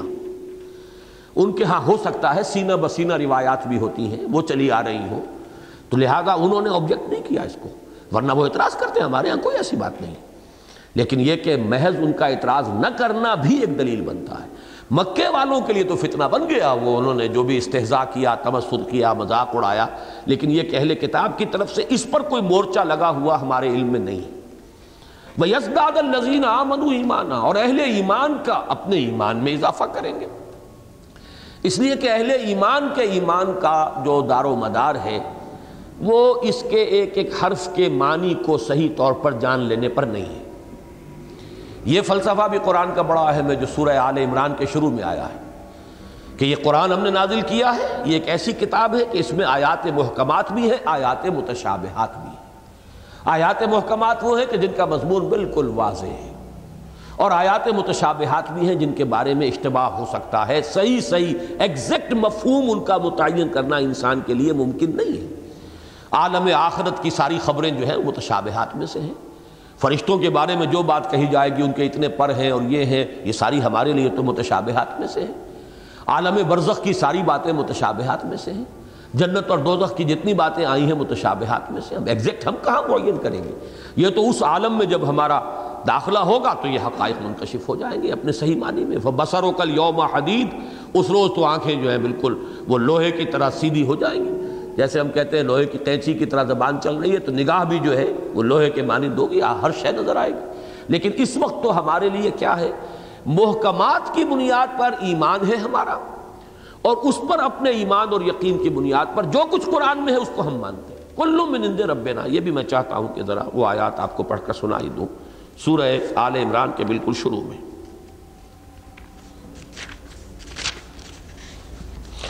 هو الذي انزل عليك الكتاب منه آیات محکمات هن ام الكتاب واخر متشابہات۔ وہی ہے جس نے کہ نازل فرمائی ہے محمد صلی اللہ علیہ وسلم، آپ پر یہ کتاب، جس میں آیات محکمات بھی ہیں، جو اصل جڑ ہے، بنیاد ہے، اساس ہے اس کتاب کی۔ وہ اخر و متشابہات، اور دوسری کچھ آیات ہیں جو متشابہات ہیں، جن کے مفہوم کے تعین میں اشتباہ ہو سکتا ہے۔ فام الذین فی قلوبہم زیغ فیتبعون ما تشابہ من ابتغاء الفتنة وابتغاء تعبیلہ تو جن لوگوں کے دلوں میں کجی ہوتی ہے، وہ تو متشابہات کے پیچھے پڑے رہتے ہیں۔ انہی کی کھوج کرید کے اندر، انہی کے مفہوم کے اندر ساری وقت اپنا لگا رہے ہیں کہ ان کا صحیح صحیح مفہوم معلوم کر لیں۔ وما يعلم تاویلہ الا اللہ۔ حالانکہ ان کی اصل حقیقت اللہ کے سوا کوئی نہیں جانتا۔ والراسخون فی العلم یقولون آمنا به کل من عند ربنا۔ اور جو علم میں پختگی کے حامل ہیں، وہ یہ کہتے ہیں، ہم اس پر ایمان لائے، قرآن پر، یہ کل کا کل قرآن ہمارے رب کی طرف سے ہے۔ وما یذکر الا اولو الالباب۔ لیکن یہ تذکر اور یہ اس سب، اس حقیقت تک پہنچ جانا، یہ صرف انہی کے لیے ممکن ہے جو اولو الالباب ہیں، ہوش مند ہیں، عقل مند ہیں۔ جن کے دلوں میں ذرا بھی ٹیڑھ ہے، وہ ادھر جائیں گے۔ اور اس کجی کی تلاش میں لگے رہیں گے۔ تو اہل ایمان کا معاملہ تو یہ انیس ہو، انیس ہزار ہو، انیس لاکھ ہو، انیس کروڑ ہو، وہ ہمیں اس سے کیا بحث ہے؟ ہمیں تو ہمیں یہ خبر دی گئی ہے، سقر ہے، جہنم ہے۔ اور اس کا ایک لمحہ جو ہے، اس میں بسر ہو جانا، وہ بھی قیامت ہے۔ اس کا جتنا خوف ہوگا، جتنا مسئولیت کا احساس ہوگا، بس یہ اس کا حاصل ہے۔ باقی یہ کہ اس کے بارے میں کھود کرید جو ہے، وہ اہل ایمان کا کام ہی نہیں۔ تو اہل ایمان کے تو ایمان میں اضافہ ہی ہوتا رہے گا، جو مومنین صادقین ہیں۔ اور جو اہل کتاب ہیں، ان کے بارے میں فرمایا، انہیں بھی یقین حاصل ہو جائے گا۔ جس کا میں نتیجہ یہ نکال رہا ہوں کہ لازماً ان کے ہاں یہ تصور موجود تھا۔ ولا یرتاب الزین ابوت الکتاب والمؤمنون، اور نہ شک میں مبتلا ہوں، نہ وہ جنہیں کتاب دی گئی تھی اور نہ اہل ایمان۔ یہ ریب اور شک ان کے قریب نہیں آئے گا۔ البتہ ولے یقول الزین فی قلوب مرض۔ اور تاکہ کہیں وہ لوگ کہ جن کے دلوں میں روگ ہے۔ اب یہ لفظ وہ ہے جو خالص مدنی صورتوں کے ساتھ ہے۔ فی قلوبہم مرض فزادہم اللہ مرضا ولہم عذاب علیم بما کانوا یکسبون۔ یہ مرض، یہ نفاق کا مجھے خیال آیا کہ جو مضمون میں نے آج شروع میں بیان کیا، اس میں ایک کسر رہ گئی۔ کہ وہ جو میں بیان کر رہا تھا مخالفین کا مضمون، اس میں سورہ مزمل میں بات مجموعی انداز میں کہی گئی، وہ الفاظ بتا رہے ہیں۔ ذرنی والمکذبین اولی النعمت ومہلہم قلیلا، چھوڑ دیجیے نبی مجھے اور جھٹلانے والوں کو۔ اور انہیں مہلت دیجیے تھوڑی سی۔ یہاں جمع کا سیغہ ہے اور ظاہر بات ہے کہ یہاں پھر اس طرح کے الفاظ جو پوائنٹلی کسی ایک فرد کی طرف اشارہ کریں، وہ الفاظ موجود نہیں ہیں۔ جبکہ سورہ نون میں اور سورہ مدثر میں تو سراحت کے ساتھ نظر آتا ہے کہ کوئی شخص معین جو ہے پس منظر میں اب ہم یہاں تھے ولے یقول الزین فی قلوب مرد والکافرون ماذا اراد اللہ بہذا مسئلہ اور تاکہ کہیں وہ لوگ جن کے دلوں میں روگ ہے مرض ہے قرآن مجید میں سورہ بقرہ میں یہ لفظ آیا۔ اور اس کے بعد یہ لفظ کچھ عرصے تک چلا ہے۔ نفاق کا لفظ جب تک کھلم کھلا قرآن نے استعمال نہیں کیا۔ منافقین جو ہیں، ان کے دلوں میں ایک بیماری تھی جو بڑھ کر نفاق بن گئی۔ وہ بیماری جو ہے، اس کا ایک درجہ وہ ہے جس کو ہم ضعف ایمان کہیں گے۔ لیکن یہ کہ جب اس کے اندر جھوٹ کا ایلیمنٹ شامل ہو جائے، جھوٹی قسموں کا ایلیمنٹ شامل ہو جائے تو پھر اور عداوت جو ہے اہل ایمان کے ساتھ شامل ہو جائے، پھر وہ نفاق کے تین درجے بن جاتے ہیں۔ تو قرآن مجید نے بہت دیر تک منافقین کے نفاق کا پردہ چاک نہیں کیا، بلکہ ان کو افہام و تفہیم کے انداز میں متنبع کرنے کی کوشش کی ہے کہ اپنے اندر جھانکو اور اور متنبع ہو جاؤ کہ تمہارے اندر یہ روگ ہے، اس روگ کا علاج کر لو۔ اس سے پہلے کہ یہ بڑھ کر ایک ایسی شکل اختیار کر لے کہ جو تمہیں جہنم کے سب سے نچلے طبقے میں پہنچا دے۔ تو یہ لفظ بھی در حقیقت مکی صورتوں کے ساتھ مناسبت نہیں رکھتا، بلکہ مدنی صورتوں کے مضمون سے مناسبت رکھتا ہے۔ ولی یقول النظین فی قلوب ہی مرد والکافرون اور تاکہ کہیں وہ لوگ کہ جن کے دلوں میں روگ ہے اور کافر، ماذا اراد اللہ بہذا مسئلہ کیا ارادہ فرمایا اللہ نے اس مثال کے ذریعے سے؟ کیوں بیان کیا؟ کیا ضرورت تھی؟ یہ انیس کا عدد نہ ہی لاتے، کیا کیا ضرورت تھی اس کی؟ اب یہاں سے ان کا وہ تشکک اور ریب جو ہے وہ ظاہر ہونا شروع ہوا۔ اور اس کو جیسا کہ میں پورا فلسفہ سورہ نام کے حوالے سے بیان کر چکا ہوں۔ اللہ تو چاہتا ہے جو اندر ہے وہ باہر آ جائے۔ اس لیے کہ وہ عذاب یا ثواب کا مستحق شخص بنے گا اپنے ظاہر کے بنیاد پر کہ جبکہ اس کی خباصت ظاہر ہو جائے۔ جبکہ اس کے اندر خیر جو ہے وہ بھی نمایاں ہو کر سامنے آ جائے۔ تو اللہ یہ چاہتا ہے کہ ان کا یہ خوب سے باطن ظاہر ہو۔ ولی یقول الزین فی قلوب مرد والکافرون ماذا اراد اللہ بہذا مسئلہ کزال کا ید اللہ میشا و یہدی میشا اسی طرح اللہ تعالیٰ گمراہ کر دیتا ہے جس کو چاہتا ہے اور ہدایت دیتا ہے جس کو چاہتا ہے۔ اب دیکھیے یہ الفاظ بھی سورہ بقرہ کے تیسرے رکوع کے الفاظ ہیں۔ وہاں بھی یہ آیا تھا ان اللہ لا يستحی ان یضرب مثلا ما بعوضا فما فوقها فاما الذين امنوا فيعلمون انها الحق من ربهم. وَأَمَّا الَّذِينَ كَفَرُوا فَيَقُولُونَ مَاذَا أَرَادَ اللَّهُ بِهَذَا مَسَلَا يُضِلُّ بِهِ كَثِيرًا وَيَهْدِي بِهِ كَثِيرًا. وَمَا يُضِلُّ بِهِ إِلَّا الْفَاسِقِينَ الَّذِينَ يَلْقُضُونَ عَهْدَ اللَّهِ مِن بَعْدِ مِيثَاقِهِ وَيَقْطَعُونَ مَا أَمَرَ اللَّهُ بِهِ أَن يُوصَلَ وَيُفْسِدُونَ فِي الْأَرْضِ. أُولَٰئِكَ هُمُ الْخَاسِرُونَ غالباً. تو یہ فلسفہ پورا کھل کر وہاں آیا ہے۔ یعنی اس مضمون کے لیے، وہ ایک اس کے لیے مشابہت کے لیے ذہن میں رکھیے۔ یہ سورہ بقرہ کے تیسرے رکوع کا نصف ثانی جو ہے، نصف آخر، اس میں اللہ تعالیٰ گمراہ کرتا ہے۔ اب یہاں پر تو ایک مطلق بات آئی ہے۔ اللہ تعالیٰ ہدایت دیتا ہے جس کو چاہتا ہے، گمراہ کرتا ہے جس کو چاہتا ہے۔ لیکن وہاں واضح کر دیا، اللہ گمراہ نہیں کرتا مگر انہی فاسقوں کو جو توڑتے ہیں ان چیزوں کو جن کو جوڑنے کا اللہ نے حکم دیا ہے۔ یعنی اللہ کا یہ اختیار تو مطلق ہے، جسے چاہے وہ ہدایت دے دے، جسے چاہے وہ گمراہ کر دے۔ طاقت اس کی، قدرت وہ تو ہر شے پر حاوی ہے۔ لیکن یہ کہ وہ کرتا کیا ہے؟ الٹ اپ نہیں کرتا، معاذ اللہ ظلم نہیں کرتا۔ وہ معاذ اللہ، وہ جو حقدار ہے اس کا، اس کو وہ حق پہنچاتا ہے۔ جو حق کے طالب ہیں، ان کے لیے حق کو کھولتا چلا جاتا ہے۔ اور جو حق کے طالب نہیں ہے زیغ کے طالب ہے وہ جو سورہ آل عمران کی آیت میں ہم پڑھ چکے ہیں، جن کے دلوں میں کجی ہے، تو ان کے لیے اللہ تعالیٰ کجی کے راستے کھولتا چلا جاتا ہے۔ یہ ہے سنت اللہ، یہ ہے اللہ کا قانون ہدایت و ضلالت، جس پر پہلے تو بہت مرتبہ میں نے تفصیلی گفتگو کی ہے کہ اس قانون کی کئی دفعات ہیں۔ قرآن مجید میں کہیں ایک دفعہ بیان ہو جاتی ہے، اس سے آدمی دھوکہ کھا جاتا ہے، جب تک کہ ان سب کو جمع نہ کر لیا جائے۔ نمبر ایک یہ کہ ہدایت و ضلالت کا اختیار مطلق اللہ کے ہاتھ میں، قدرت اس کی ہے۔ جس کو چاہے ہدایت دے، جس کو چاہے گمراہ کر دے۔ لیکن جو طالب حق ہوتا ہے، اسے وہ ہدایت دیتا ہے۔ جو کجی کا طالب ہے، اس کے لیے کجی کو کھولتا چلا جاتا ہے۔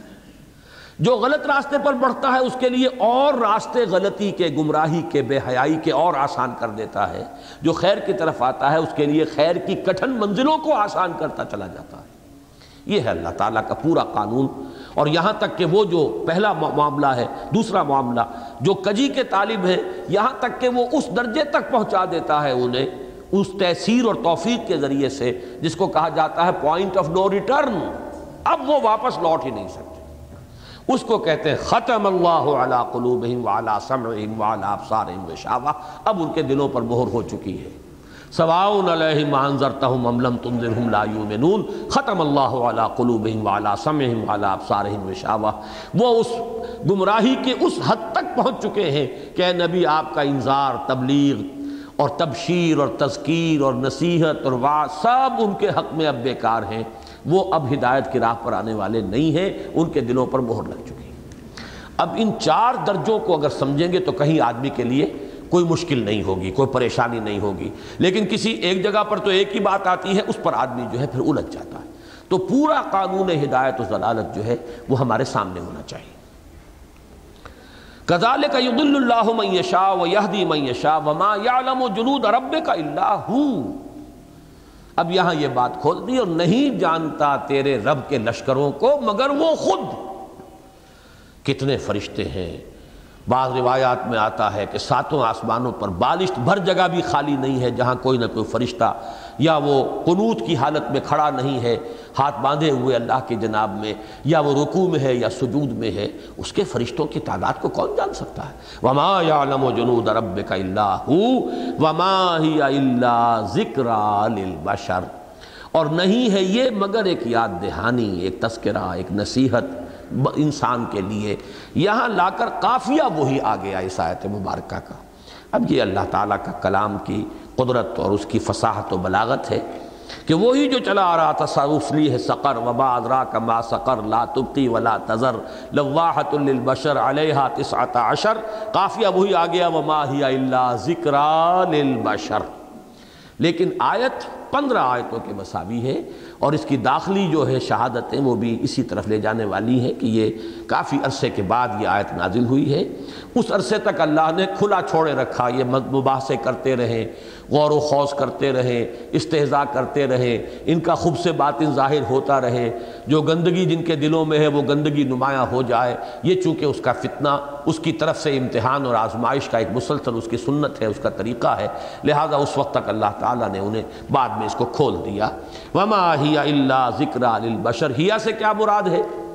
یا تو کسی ایک آیت کی طرف اشارہ ہے، یا اس سورہ مبارکہ کی طرف اشارہ ہے، یا سقر کی طرف اشارہ ہے کہ یہ سقر کا تذکرہ جو یہاں کیا جا رہا ہے، یہ صرف اس لیے کہ لوگوں کو ہوش آ جائے، جاگ جائیں ان کے لیے جو ہے ایک مرتبہ چونکنے کا سامان فراہم کر دیا جائے۔ کیونکہ مونس کی ضمیر ہے، تو یہ ان میں سے مختلف چیزوں کی طرف یا یہ پوری صورت کی طرف یا آیت کی طرف اور یا یہ کہ سقر کی طرف جو ہے، یہ ضمیر جو ہے ہیا وما ہی اللہ ذکر للبشر۔ ذکرہ کے لفظ پر بہت گفتگویں ہوئی ہیں۔ ذہن میں صرف تازہ کر لیجیے، قرآن کے فلسفہ اور حکمت کا یہ بھی اہم مضمون ہے کہ علم حقیقی انسان کی فطرت میں موجود ہے۔ اللہ کا علم، اللہ کی توحید کا علم، اللہ کے صفات کمال کا علم فطرت میں ہے۔ فطرت سے مراد کیا ہے؟ ہماری روح۔ اور روح کا ایک تعلق ہے براہ راست ذات باری تعالیٰ کے ساتھ۔ تو سب کچھ تو ہے اندر۔ ہر شخص اپنے اندر سب کچھ لیے ہوئے ہے۔ میں نے آپ کو ایک شعر سنایا تھا وہ۔ یہ جو ایک زمانے میں ہندوستان میں کچھ ایسے لوگ پیدا ہوئے مسلمان، ہندو، ملے جلے، ان کا ایک بھگتی کی تحریک چلی تھی۔ تو ان کی ایک خاص شاعری اس دور میں پیدا ہوئی ہے۔ تو بھیکا بھوکا کوئی نہیں۔ سب کی گٹڑی لال۔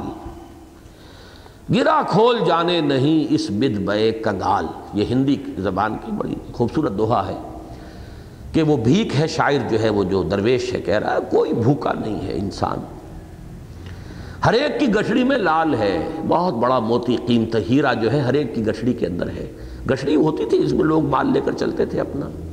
لیکن وہ گرا لگی ہوئی ہے گرا کھولنی نہیں آتی، اس لیے کنگال بنے پھرے ہوئے حالانکہ ہیرا موجود ہے۔ وہ ہیرا کیا ہے؟ وہ تو وہ روح ربانی ہے۔ وہ نفق تو فی روحی۔ وہ تو فطرت انسانی میں موجود ہے۔ ہم نے اس کی طرف سے اپنی توجہ ہٹا لی ہے۔ وہ گرا کھولے نفس کی اور کچھ نفس کا تزکیہ کرے اور وہ اس کے اندر سے برآمد کرے۔ قد افلح المومنون کھود کر نکالنا ہے اندر سے۔ تو گرا کھول کر گٹھڑی میں سے وہ مال نکالنا ہے۔ مال تو بڑا قیمتی ہر ایک کے پاس ہے۔ بھیکا بھوکا کوئی نہیں، سب کی گٹھڑی لال۔ گرا کھول جانے نہیں۔ اس بد بے کنگال، اس سبب سے کنگال ہو گئی۔ تو اندر تو ہے۔ قرآن مجید وہ اندر کا جو علم حقیقت ہے، اس کو اجاگر کرتا ہے، نمایاں کرتا ہے، یاد دہانی کراتا ہے۔ جیسے کہ آپ کو اپنے کسی دوست کی یاد جو ہے، اب بہت عرصے سے وہ یاد نہیں آیا۔ ذہن سے اتر گیا آنکھ ہو جل، پہاڑ ہو جل۔ اچانک کہیں آپ نے ٹرنک کھولا، اس نے کبھی آپ کو کوئی قلم دیا تھا، وہ قلم نکل آیا، دوست یاد آ گیا نہ آپ کی انٹینشن تھی، نہ آپ کا ارادہ تھا، نہ آپ کوئی میڈیٹیشن کر رہے تھے بیٹھے ہوئے دوست کو یاد کرنے کے لیے، کوئی اپنے ذہن کے، وہ حافظ خانے کے نیچے سے وہ فائل برآمد کرنے کی کوئی آپ کی کانشس ایفرٹ نہیں تھی۔ لیکن ایک نشانی دیکھی اور یاد آ گئی۔ اسی طرح قرآن مجید تذکیر کرتا ہے، یاد دلاتا ہے۔ آیات آفاقی، آیات انفسی، آیات قرآنیہ، یہ تینوں مل کر جو اندر ہمارا ڈورمنٹ ہے، ہمارا کانش کانشسنس انر کانشسنس جو ڈورمنٹ ہے، اسے ایکٹیویٹ کر کے ابھار کر سامنے لے آتا ہے۔ وما ہی الا ذکر للبشر۔ کلا والقمر۔ اب یہ پھر اسی رنگ میں صورت چل رہی ہے جو شروع کی تیس آیتیں تھیں۔ درمیان میں یہ بہت بڑا ایک آ گیا تھا معاملہ۔ لیکن اس کے ذمن میں ایک بڑی اہم حقیقت تھی جو مجھے بیان کرنی ہے، غالباً درس ہمارا آج اسی تک رہ سکے گا۔ اس انیس کے حوالے سے ایک مسئلہ کچھ عرصے پہلے پوری دنیا کے اندر اٹھا ہے۔ اور وہ ایک دور جدید کا ایک بڑا کارنامہ اور کمپیوٹر کے ذریعے سے قرآن مجید کی حقانیت اور صداقت کا ثبوت اور زندہ معجزہ قرآن کا بہت کچھ یہ پھیلا۔ اور ایک شخص ہے رشاد خلیفہ، ڈاکٹر رشاد خلیفہ، امریکہ میں۔ اس نے یہ دعویٰ کیا کہ کمپیوٹر نے ثابت کر دیا ہے کہ قرآن مجید کے اندر اس کا ایک میتھمیٹیکل سسٹم ہے، اس کا ایک ریاضیاتی نظام ہے۔ اور اس میں اس نے اس انیس کی عدد کو بنیاد بنایا۔ قرآن مجید کی بھی حفاظت پر انیس کا عدد معمور ہے، یہ اس نے فلسفہ پیش کیا۔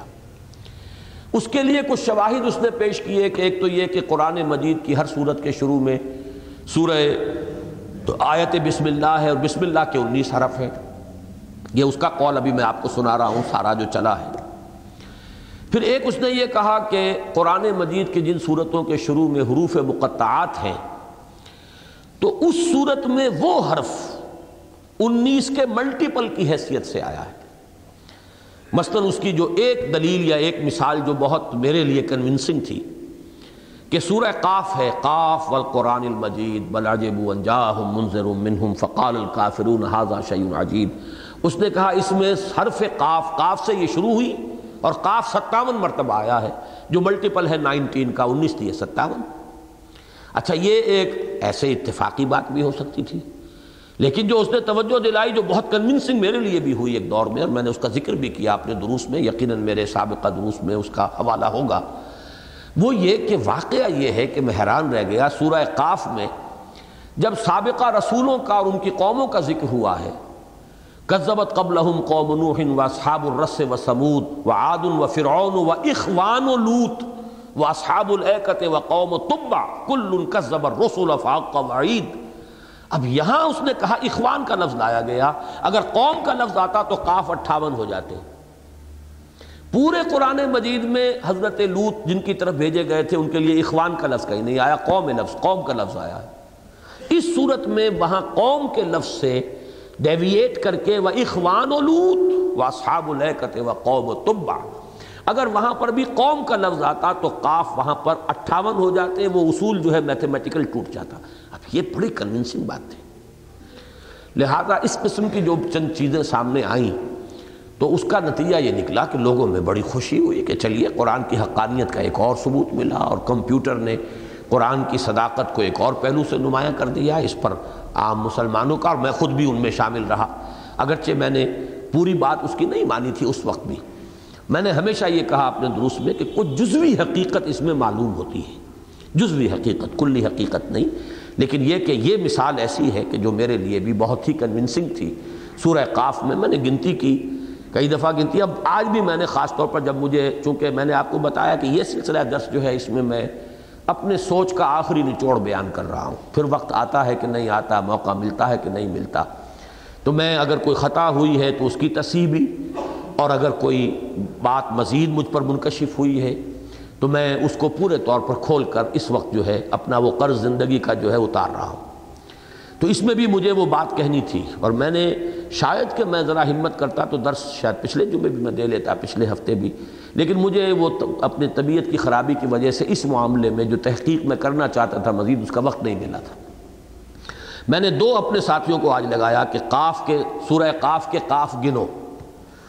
کیونکہ میں نے جب گنتی کی تو غلطی ہو جاتی ہے، اس میں کہیں کچھ بن رہا تھا، کبھی باون، کبھی تریپن۔ اچھا اس میں یہ چکر بھی تھا کہ قاف جہاں تشدید کے ساتھ آیا ہے، اسے دو مانے یا ایک مانے تو اس میں بھی کہیں میں نے دیکھا کہ وہ تو نہیں بن رہے ستاون۔ جیسا کہ اس نے کہا ہے، جس کی وجہ سے میں نے اتنی اہمیت دے دی تھی اس کو۔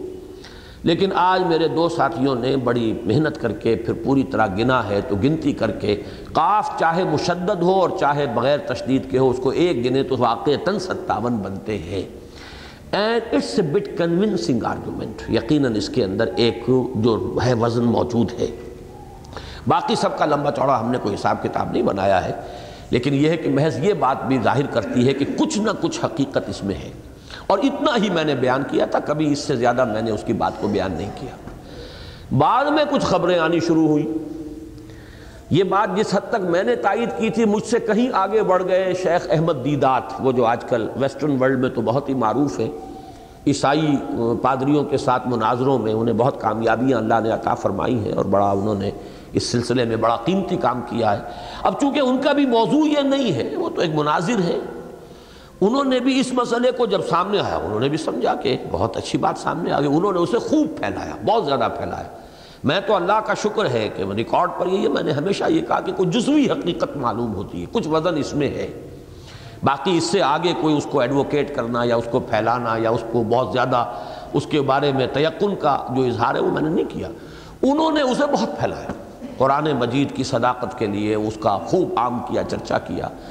لیکن بعد میں جو خبریں آنی شروع ہوئی وہ بڑی تشویش کا بوجھی ہوئی۔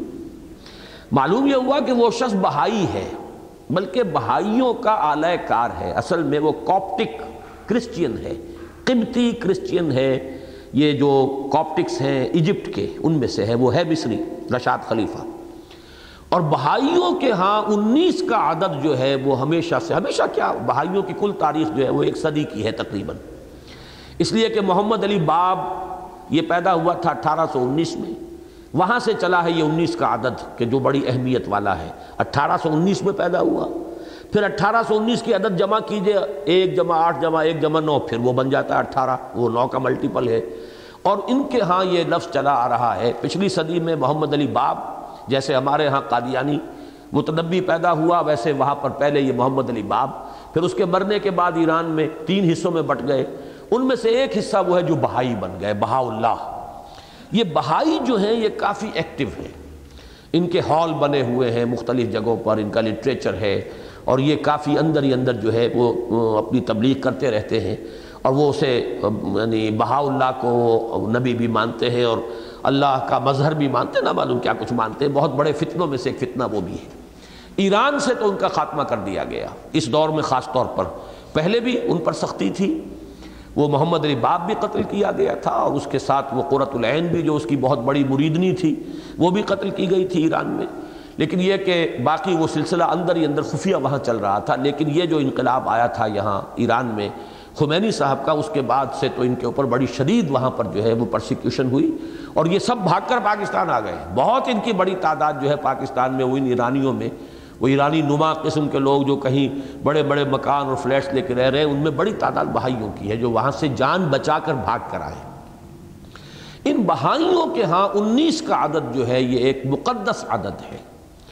اور در حقیقت انہوں نے یہ سارا کا سارا چکر چلایا اور اس کے ذریعے سے مسلمانوں تک رسائی حاصل کرنا، ان کے دلوں میں اپنے لیے جگہ پیدا کرنا، انہوں نے قرآن کی حقانیت ثابت کر دی اور ظاہر کر دیا۔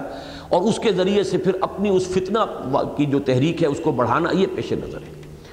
اس کا پھر جو فتنہ ہونے کا پہلو ہے وہ بہت زیادہ نمایاں ہو کر اس وقت آیا، جبکہ اس شخص نے بھی نبوت کا دعویٰ کر دیا۔ یہ جو رشاد خلیفہ ہے اور بہت سے لوگ اس کے پیرو ہو گئے ہیں۔ اور ایک بہت بڑے فتنے کی حیثیت سے امریکہ میں اس وقت یہ اٹھی ہوئی ہے تحریک۔ اور اس نے اپنے اسی میتھمیٹیکل آرگومنٹ کے تحت یہ کہا کہ قرآن مجید میں سورہ توبہ جو ہے، اس کی آخری دو آیات جو ہیں وہ جھوٹی ہیں، مصنوعی ہیں، وہ اس کا اصل حصہ نہیں ہے، وہ شامل کر دی گئی ہیں، بعد میں فالس ہے اس کے لیے اس نے جو اپنے ثبوت میں جو اس نے ایک بنایا، وہ یہ ہے کہ اس نے یہ الفاظ جو ہے رسول، انفس، رحیم طلّہ اللہ، الہ، رب اور عرش۔ یہ آٹھ الفاظ جو ہیں ان کی گنتی دی ہے کہ اگر ان دونوں آیتوں کو نکال دیا جائے تو ان کی تعداد نائنٹین کا ملٹیپل بن جاتی ہے۔ اور ان دونوں کو شامل کیا جائے تو پھر اس میں جو الفاظ آ گئے ہیں، اللہ، رب، رسول اس کے نتیجے میں وہ جو ڈسٹرب ہو جاتا ہے میتھمیٹیکل سسٹم اور پھر وہ انیس کا ملٹیپل نہیں رہتا۔ لہذا ثابت ہوا کہ یہ دو آیتیں جو ہیں فالس ہیں اور یہ قرآن مجید کی آیتیں نہیں ہیں، یہ بعد میں الحاق کر دیا گیا ہے۔ جب اس حد تک بات پہنچی تو پھر اہل ایمان کا اس پر جو ہے بات ٹھنکا کہ یہ تو بہت بڑی ایک یعنی فتنے والی بات اور بہت بڑی گمراہی کی تحریک ہے۔ چنانچہ اس موضوع پر اللہ تعالیٰ جنت نصیب کرے اور ان کے درجات بلند کرے۔ مولانا عبد القدوس ہاشمی رحمہ اللہ، ان کا ایک بڑا قیمتی مضمون آیا تھا جو بہت عالمانہ، فاضلانہ مضمون بھی ہے، بہت عمدہ مضمون ہے۔ وہ ہم نے جنوری انیس سو ستاسی کے حکمت قرآن میں شائع کیا تھا۔ ساتھ ہی یہ چونکہ ساؤتھ افریقہ میں احمد دیدات کے ذریعے سے یہ گمراہی بہت پھیل گئی تھی، تو اسی جگہ سے ایک رسالہ نکلتا ہے، البلاغ، اور اس کے ایڈیٹر ارفاق ملک ہیں۔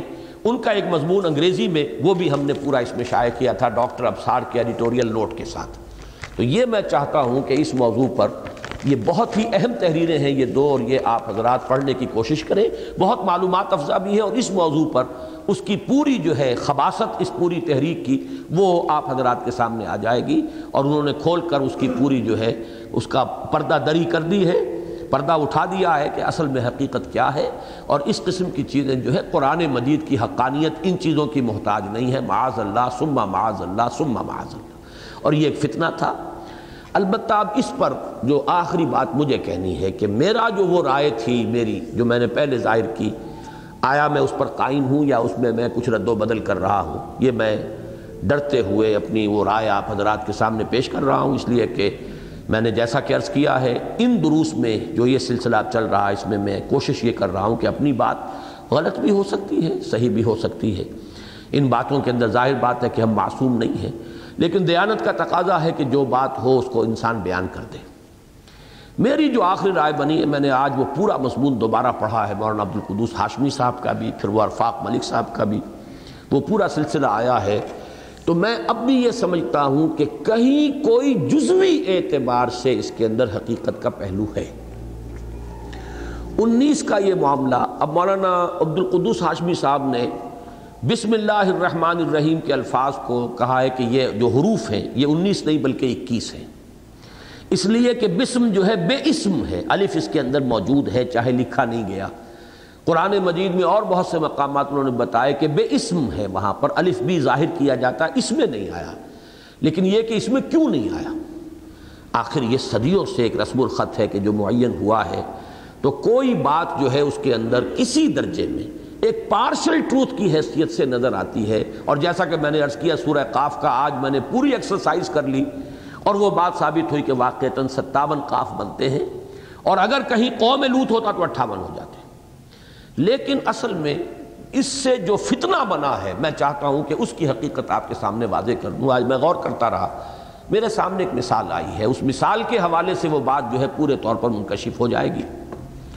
جو حضرات فزکس سے کچھ بھی واقفیت رکھتے ہیں، انہیں یہ معلوم ہے کہ نیوٹن کی فزکس اور نیوٹن کے لاز آف موشن جو آئنسٹائن کے اصولوں اور آئنسٹائن کے نظریے کے بعد تھیوری آف ریلیٹیوٹی کے بعد وہ معلوم ہو گیا کہ وہ ہنڈریڈ پرسنٹ صحیح نہیں ہے۔ اس کے یہ معنی نہیں ہے کہ وہ بالکل ہی غلط ہے۔ ایک لمیٹڈ سکوپ میں وہ لاز آف موشن آج بھی ویلڈ ہیں اور چلتے ہیں۔ لیکن یہ کہ وہ ٹوٹل ٹروتھ نہیں ہے۔ آگے چل کر ایک براڈر پرسپیکٹو میں جب آئنسٹائن کا نظریہ جو ہے اضافیت کا وہ سامنے آیا تو معلوم ہوا کہ ایک لمٹ ہے ان کی، ایک لمٹ کی حد تک تو وہ ہولڈ کرتے ہیں، وہ صحیح ہے لیکن یہ ہے کہ انہیں ٹوٹل ریئلٹی نہیں قرار دیا جا سکتا۔ اب ایک شکل تو یہ ہو سکتی تھی کہ نیوٹونین فزکس کو ماننے والے جہاں جہاں وہ سارے اصول غلط ثابت ہو رہے ہیں، وہ کائنات کو غلط کہہ دیتے۔ کائنات غلط ہے، نیوٹن کے اصول صحیح ہے یہ ہماری ایکویشنز جو ہے اس اس معاملے کے اندر نیوٹن کے اصول کے مطابق صحیح نہیں بیٹھ رہی۔ تو گویا کہ کائنات غلط ہے، نیوٹن کے اصول صحیح ہیں۔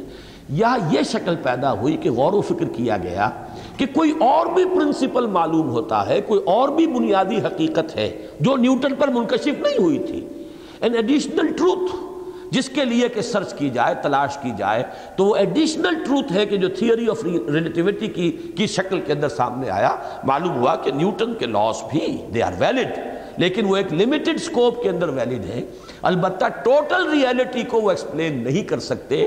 ٹوٹل ریئلٹی از کریکٹ لیکن اس کو ایکسپلین کرنے کے لیے ایک نیو تھیوری آف ریلیٹیوٹی لانی پڑی۔ اسی کو سمجھیے، میں سمجھتا ہوں کہ یہ کوئی ایسی بات نہیں ہے، انہونی بات۔ جیسے کہ سائنس کے بہت سے فنومنا ہیں، جو جب قرآن مجید میں ریفر کیے گئے تو اس وقت صحابہ کرام انہیں نہیں سمجھ سکتے تھے۔ اس لیے کہ سائنس کی معلومات اس وقت اتنی تھی نہیں، تو اس میں کوئی حرج کی بات نہیں۔ ہے قرآن کتاب ہدایت ہے، ہدایت انہوں نے سمجھی اور پوری سمجھی۔ اور قرآن کا عملی پہلو محمد الرسول اللہ صلی اللہ علیہ وسلم نے اپنی پریکٹیکل اگزامپل سے واضح کر دیا، اسی کو پکڑنا ہے۔ عبدو علیہ بن نواجز مضبوطی کے ساتھ، دانتوں کے ساتھ پکڑنا ہے۔ علیکم بسنتی و سنت الخلفاء الراشدین المہدیین۔ لیکن یہ ہے کہ قرآن مجید میں سائنٹیفک فنومنا کا جو تذکرہ ہے، اس کے اعتبار سے وہ آیت ہمارے لیے رہنما رہے گی ہمیشہ کے لیے کہ سنوریہم آیاتنا فی الافاق وفی انفسہم حتی یتبین لہم انہ الحق۔ اس اعتبار سے اگر مورس بکائی نے یہ کام کیا کہ کتاب لکھی کہ اب تک جتنی بھی سائنٹیفک انوینشنز ہوئی ہیں یا سائنٹیفک ڈسکوریز ہوئی ہیں، جو بھی حقائق دریافت ہوئے ہیں، ان میں سے کوئی چیز ایسی نہیں ہے جس نے جو قرآن مجید سے کہیں ٹکراتی ہو۔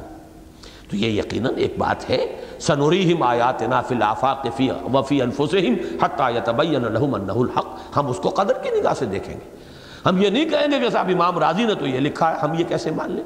امام راضی آج سے آٹھ سو برس پہلے کے آدمی ہیں۔ اس وقت جو بھی معلومات تھی، فلکیات وغیرہ کا جو علم تھا، اسی کے حوالے سے وہ تفسیر کر سکتے تھے۔ قرآن مجید کے جو سائنٹیفک فنومنا کی تفسیر ہے، اس میں ہم اپنے متقدمین کو نہیں پکڑیں گے، بلکہ جیسے جیسے بات آگے چل رہی ہے، اس کو سمجھیں گے۔ البتہ قرآن کا عملی پہلو، اس میں بیک، باہر پیچھے جاؤ، اور پیچھے ہٹو۔ یہاں تک کہ پہنچ جاؤ دور رسالت تک۔ ما انا علیہ و اصحابی، جس پر میرا اور میرے صحابہ کا عمل ہے، اس پر پہنچ جائیے۔ تو عملی اعتبار سے جتنا پیچھے جا سکے پیچھے جائیے۔ لیکن فکری، علمی اعتبار سے سائنٹیفک فنومنا خاص طور پر اس کے اعتبار سے آگے بڑھیں۔ With the march of science آپ کو قرآن مجید کی تفسیر کے ضمن میں بھی آگے بڑھنا چاہیے۔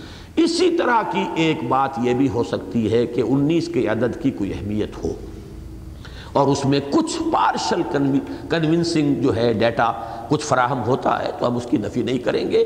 باقی یہ کہ اس کو ہم مان لیں اصل اور اب قرآن کو چھیلنے پر آ جائیں، یہ فتنہ ہے۔ ہمارا کام یہ ہونا چاہیے کہ ہم قرآن مجید کو مانیں اصل اصل اور اٹل۔ البتہ یہ کہ یہ سمجھیں کہ کوئی اور بھی معلوم ہوتا ہے کہ اس میتھمیٹیکل نظام کا کوئی اور فیکٹر بھی ہے، کوئی اور ایلیمنٹ بھی ہے۔ کہ جو ابھی ہمارے سامنے نہیں آیا ہے، شاید اس سے ایکسپلین ہو جائے اور وہ بات واضح ہو جائے۔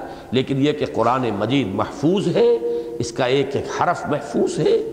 یہ قرآن مجید جیسا کہ محمد الرسول اللہ صلی اللہ علیہ وسلم نے امت کو دیا تھا، ویسا ہی الحمدللہ، ثم الحمدللہ ثم الحمدللہ آج ہمارے پاس موجود ہے۔ یہ ہے ہمارا یقین، یہ ہے ہمارا ایمان۔ اس میں ذرا تزلزل ہو جائے تو ایمان ہی ختم ہو جاتا ہے۔ اسلام کی بنیاد ڈھہ جاتی ہے۔ اصل یہ ہے، اصل کوئی میتھمیٹکس نہیں ہے، اصل کوئی سائنس نہیں ہے۔ وہ تو اصل تو یہ ہے۔ جیسا کہ میں نے بارہا کہا کہ سبع سماوات کی ابھی ہمیں خبر نہیں ہے۔ اللہ اللہ خیر صلی اللہ۔ آگے چلیں گے، بات کھل جائے گی، ہمیں یقین ہے کہ بات جب کھلے گی تو واضح ہوگا، یہ تھی وہ بات۔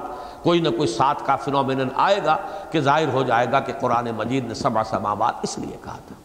اس طرح میں نے کہا، انیس کی عدد کی کوئی حقیقت کھلے گی۔ یقیناً اہل کتاب کے ہاں بھی کہیں اس کا تذکرہ ملے گا، لیکن اس کے لیے بڑی تحقیق کی ضرورت ہے۔ اب تمام ان کا لٹریچر آدمی کھنگال جائے اور بہت سی چیزیں ان میں سے اب ناپید بھی ہے ملتی بھی نہیں ہے لیکن قرآن بتا رہا ہے، لَيَسْتَيْقِنَ الَّذِينَ أُوتُوا الْكِتَابَ وَيَزْدَادَ الَّذِينَ آمَنُوا إِيمَانًا وَلَا يَرْتَابَ الَّذِينَ أُوتُوا الْكِتَابَ وَالْمُؤْمِنُونَ۔ تو معلوم ہوتا ہے کہ کوئی نہ کوئی سابق میں اس کا تذکرہ موجود تھا۔ اور اگر انیس کے عدد کا کوئی تعلق جو ہے قرآن مجید کی کوئی ریاضیاتی ہے کوئی اگر ہے، اس کا کوئی بلو پرنٹ تو وہ بھی کوئی ایسی بات نہیں ہے کہ جس کو ہم اس بنیاد پر رد کر دیں کہ یہ پہلے لوگوں کو معلوم نہیں تھا، کوئی بات نہیں۔ نظم قرآن کے ضمن میں ہم مانتے ہیں، مولانا فراہی رحمۃ اللہ علیہ اور پھر مولانا اصلاحی صاحب نے جو پیش قدمی کی ہے، ہم سمجھتے ہیں بڑی کنٹریبیوشن ہے۔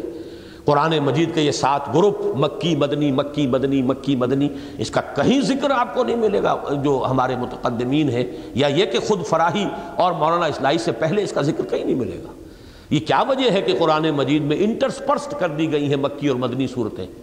یہ بھی تو ہو سکتا تھا، ترتیب نزولی سے قرآن ہوتا۔ چلیے، پوری ترتیب نہ ہوتی، پہلے ساری مکی ہو جاتی، پھر ساری مدنی ہو جاتی۔ چلیے، اگر مدنی پہلے لالی تھی، پہلے ساری مدنی ہو جاتی، پھر ساری مکی ہو جاتی۔ نہیں، کوئی حکمت ہے اس میں؟ اور اس کو اگر آج مولانا فراہی کے مکتب فکر کے ذریعے سے یہ بات لوگوں نے جانی ہے تو ٹھیک ہے، جو بھی حق ہے اس کو ہم قبول کریں گے کہ واقعی بات معلوم ہوتی ہے کہ یہ سات گروپ ہیں، ہر گروپ کا ایک عمود ہے، ایک مرکزی مضمون ہے۔ ایک جیسے تصویر کے دو رخ ہوتے ہیں، اسی مضمون کا ایک رخ اس گروپ کی مکی صورتوں میں آیا ہے اور اسی مضمون کا دوسرا رخ اسی گروپ کی مدنی صورتوں میں آیا ہے۔ ہر گروپ کا ایک عمود، پھر ہر صورت کا ایک عمود، یہ یقیناً ایک نظام ہے۔ اور یہ نظام جو ہے، نہ امام راضی کے علم میں تھا، نہ نہ امام زمخشری کے علم میں تھا۔ تو اس میں کوئی حرج نہیں ہے۔ قرآن مجید کے بارے میں جب حضور نے یہ فرمایا کہ یہ اس کے عجائب جو ہیں وہ کبھی ختم نہیں ہوں گے۔ لا تنقضی عجائب ولا یشبع من العلماء ولا يخلق عن کثرت الرد۔ تو یہ بات جو میں کہہ رہا ہوں کہ میں الحمدللہ کہ اس وقت بھی میں نے کوئی حد سے زیادہ اعتدال سے بڑھ کر اس نظریے کی تائید نہیں کی تھی۔ لیکن یہ کہ ایک جزو کی حد تک میں سمجھتا ہوں کہ اس میں کوئی حقیقت ہے۔ لیکن معاذ اللہ سما معاذ اللہ، اسے اصل مان لینا اس اور جو جس کو ہم کہتے ہیں اصول موضوع، اور پھر اس کے اوپر قرآن مجید کو چھاننا، پھٹکنا، اور اس کی کچھ کمی، بیشی کا ثبوت، تو یہ میں سمجھتا ہوں بہت بڑا فتنہ، بہت بڑا فتنہ۔ اور اسی کے ساتھ میں آپ کو یاد دلاتا ہوں کہ میں نے ہمیشہ ایک بات آپ سے کہی ہے، وہ یہ ہے کہ بڑے سے بڑا باطل بھی مجبور ہے، محتاج ہے اس کا کہ حق کے کسی ایلیمنٹ کو لے کر اپنے آپ کو کھڑا کرے۔ باطل محض کہیں نہیں ہو سکتا۔ بڑے سے بڑے باطل کو بھی ضرورت ہے حق کے کسی ایلیمنٹ کی۔ ٹو سٹینڈ باطل کی تو ریڑھ کی ہڈی ہے ہی نہیں۔ بلکہ اصل معنی میں تو باطل کا وجود ہی نہیں۔ باطل کا کوئی وجود نہیں۔ اسے اپنے وجود کے لیے حق کا کوئی کوئی ایلیمنٹ درکار ہوتا ہے۔ اس کے گرد وہ اپنا باطل کا ٹانا بانا، اپنا جالا جو ہے وہ بنتا ہے۔ اس لیے یہ باطل کا تانا بانا جو ہے، اس میں کوئی ایلیمنٹ تھوڑا سا حق کا ہونا، یہ کوئی بئی دستیاس بات نہیں ہے۔ اس حد تک بات اگر اگر دو چار شواہد بھی ایسے ہوں، اگر گنتی کرنا آسان نہیں ہے، اس نے تو وہ دعوے کے ساتھ کہا ہے کہ یہ جو صورتیں ہیں جن کے شروع میں یہ آئے ہیں حروف، ان میں سے بعض مثلا سورہ آراف اب اس میں جو حروف آئے ہیں سواد وغیرہ، الف لام میم سواد، اس نے ثابت کیا ہے، اب گنتی کرے کوئی۔ تو اگر ایسی کوئی چیز ہو تو میں نہیں سمجھتا۔ میں نے حروف مقطعات ہی کے ضمن میں یہ بات پہلے بیان کی تھی کہ یہ بھی کوئی ایک جزوی حقیقت ہو سکتی ہے، لیکن معاذ اللہ سما معاذ اللہ اسے ایسی کلی حقیقت مان لینا کہ اس پر اب ہم قرآن مجید کے بارے میں فیصلے کرنے لگے۔ یہ بہت بڑا فتنہ ہے۔ اللہ تعالیٰ دنیا کو اس سے اپنے حفظ و امان میں رکھے۔ اور اب تو ظاہر بات ہے کہ اس کا فتنہ ہونا بھی نمایاں ہو چکا۔ چنانچہ شیخ احمد دیدات کی طرف سے بھی اپنی بات کی پھر انہوں نے اس پر رجوع کیا اور پھر اس کو بڑے وضاحت کے ساتھ شائع کرایا گیا ہے کہ مجھے اندازہ نہیں تھا۔ یہ شخص تو بہت بڑا فتنہ نکلا ہے اور بہت بڑی گمراہی جو ہے اس کے ذریعے سے پھیل رہی ہے۔ لیکن یہ کہ الحمدللہ میں پھر عرض کر رہا ہوں، میں اس حد تک نہیں گیا تھا۔ اور آج بھی جو میں کہہ رہا ہوں وہ یہ ہے کہ کسی درجے میں کوئی جزوی طور پر کوئی میتھمیٹیکل نظام قرآن کا ہونا یہ کوئی بئی دستیاس بات نہیں ہے۔ لیکن یہ کہ اس کو ہمیں مزید تلاش کرنا ہوگا، اس کی حقیقت قرآن کو ما بین الدفتین اپنی جگہ پر الحق مانتے ہوئے پھر یہ کہ مزید تحقیق کریں تو شاید اس کا کوئی اور فیکٹر ایسا سامنے آ جائے۔ کہ جس سے وہ نظام جو ہے پورے طور پر وہ واضح بھی ہو جائے، اس کی پوری ایکسپلینیشن بھی ہو جائے۔ اور یہ کہ قرآن کے اوپر کوئی حرف نہ آئے، معاذ اللہ سم معاذ اللہ سم معاذ اللہ۔ میں بہرحال آپ حضرات کو مشورہ دوں گا کہ حکمت قرآن کا یہ پرچہ، بہت چند پرچے یہاں ہمارے یہاں نکلے ہیں۔ اس میں نے کہا تھا کہ جو حضرات دلچسپی رکھتے ہوں گے ان کے لیے، تو شاید بیس پچیس کتنے پرچے ہیں۔ تو یہ جو حضرات لینا چاہیں وہ لے لیں۔ صرف ایک روپیہ اضافی ہم آپ سے لیں گے۔ چار روپے کی بجائے پانچ روپے، تاکہ جھگڑا نہ ہو۔ اور دوسری بات یہ ہے کہ یہ مساق تازہ جو ہے، جمعے میں جو لوگ شریک ہوئے ہیں، انہوں نے تو ان کے علم میں ہے، میں نے کہا تھا، اس کو ایک تحریک کی حیثیت سے آگے پھیلائیے، پہنچائیے۔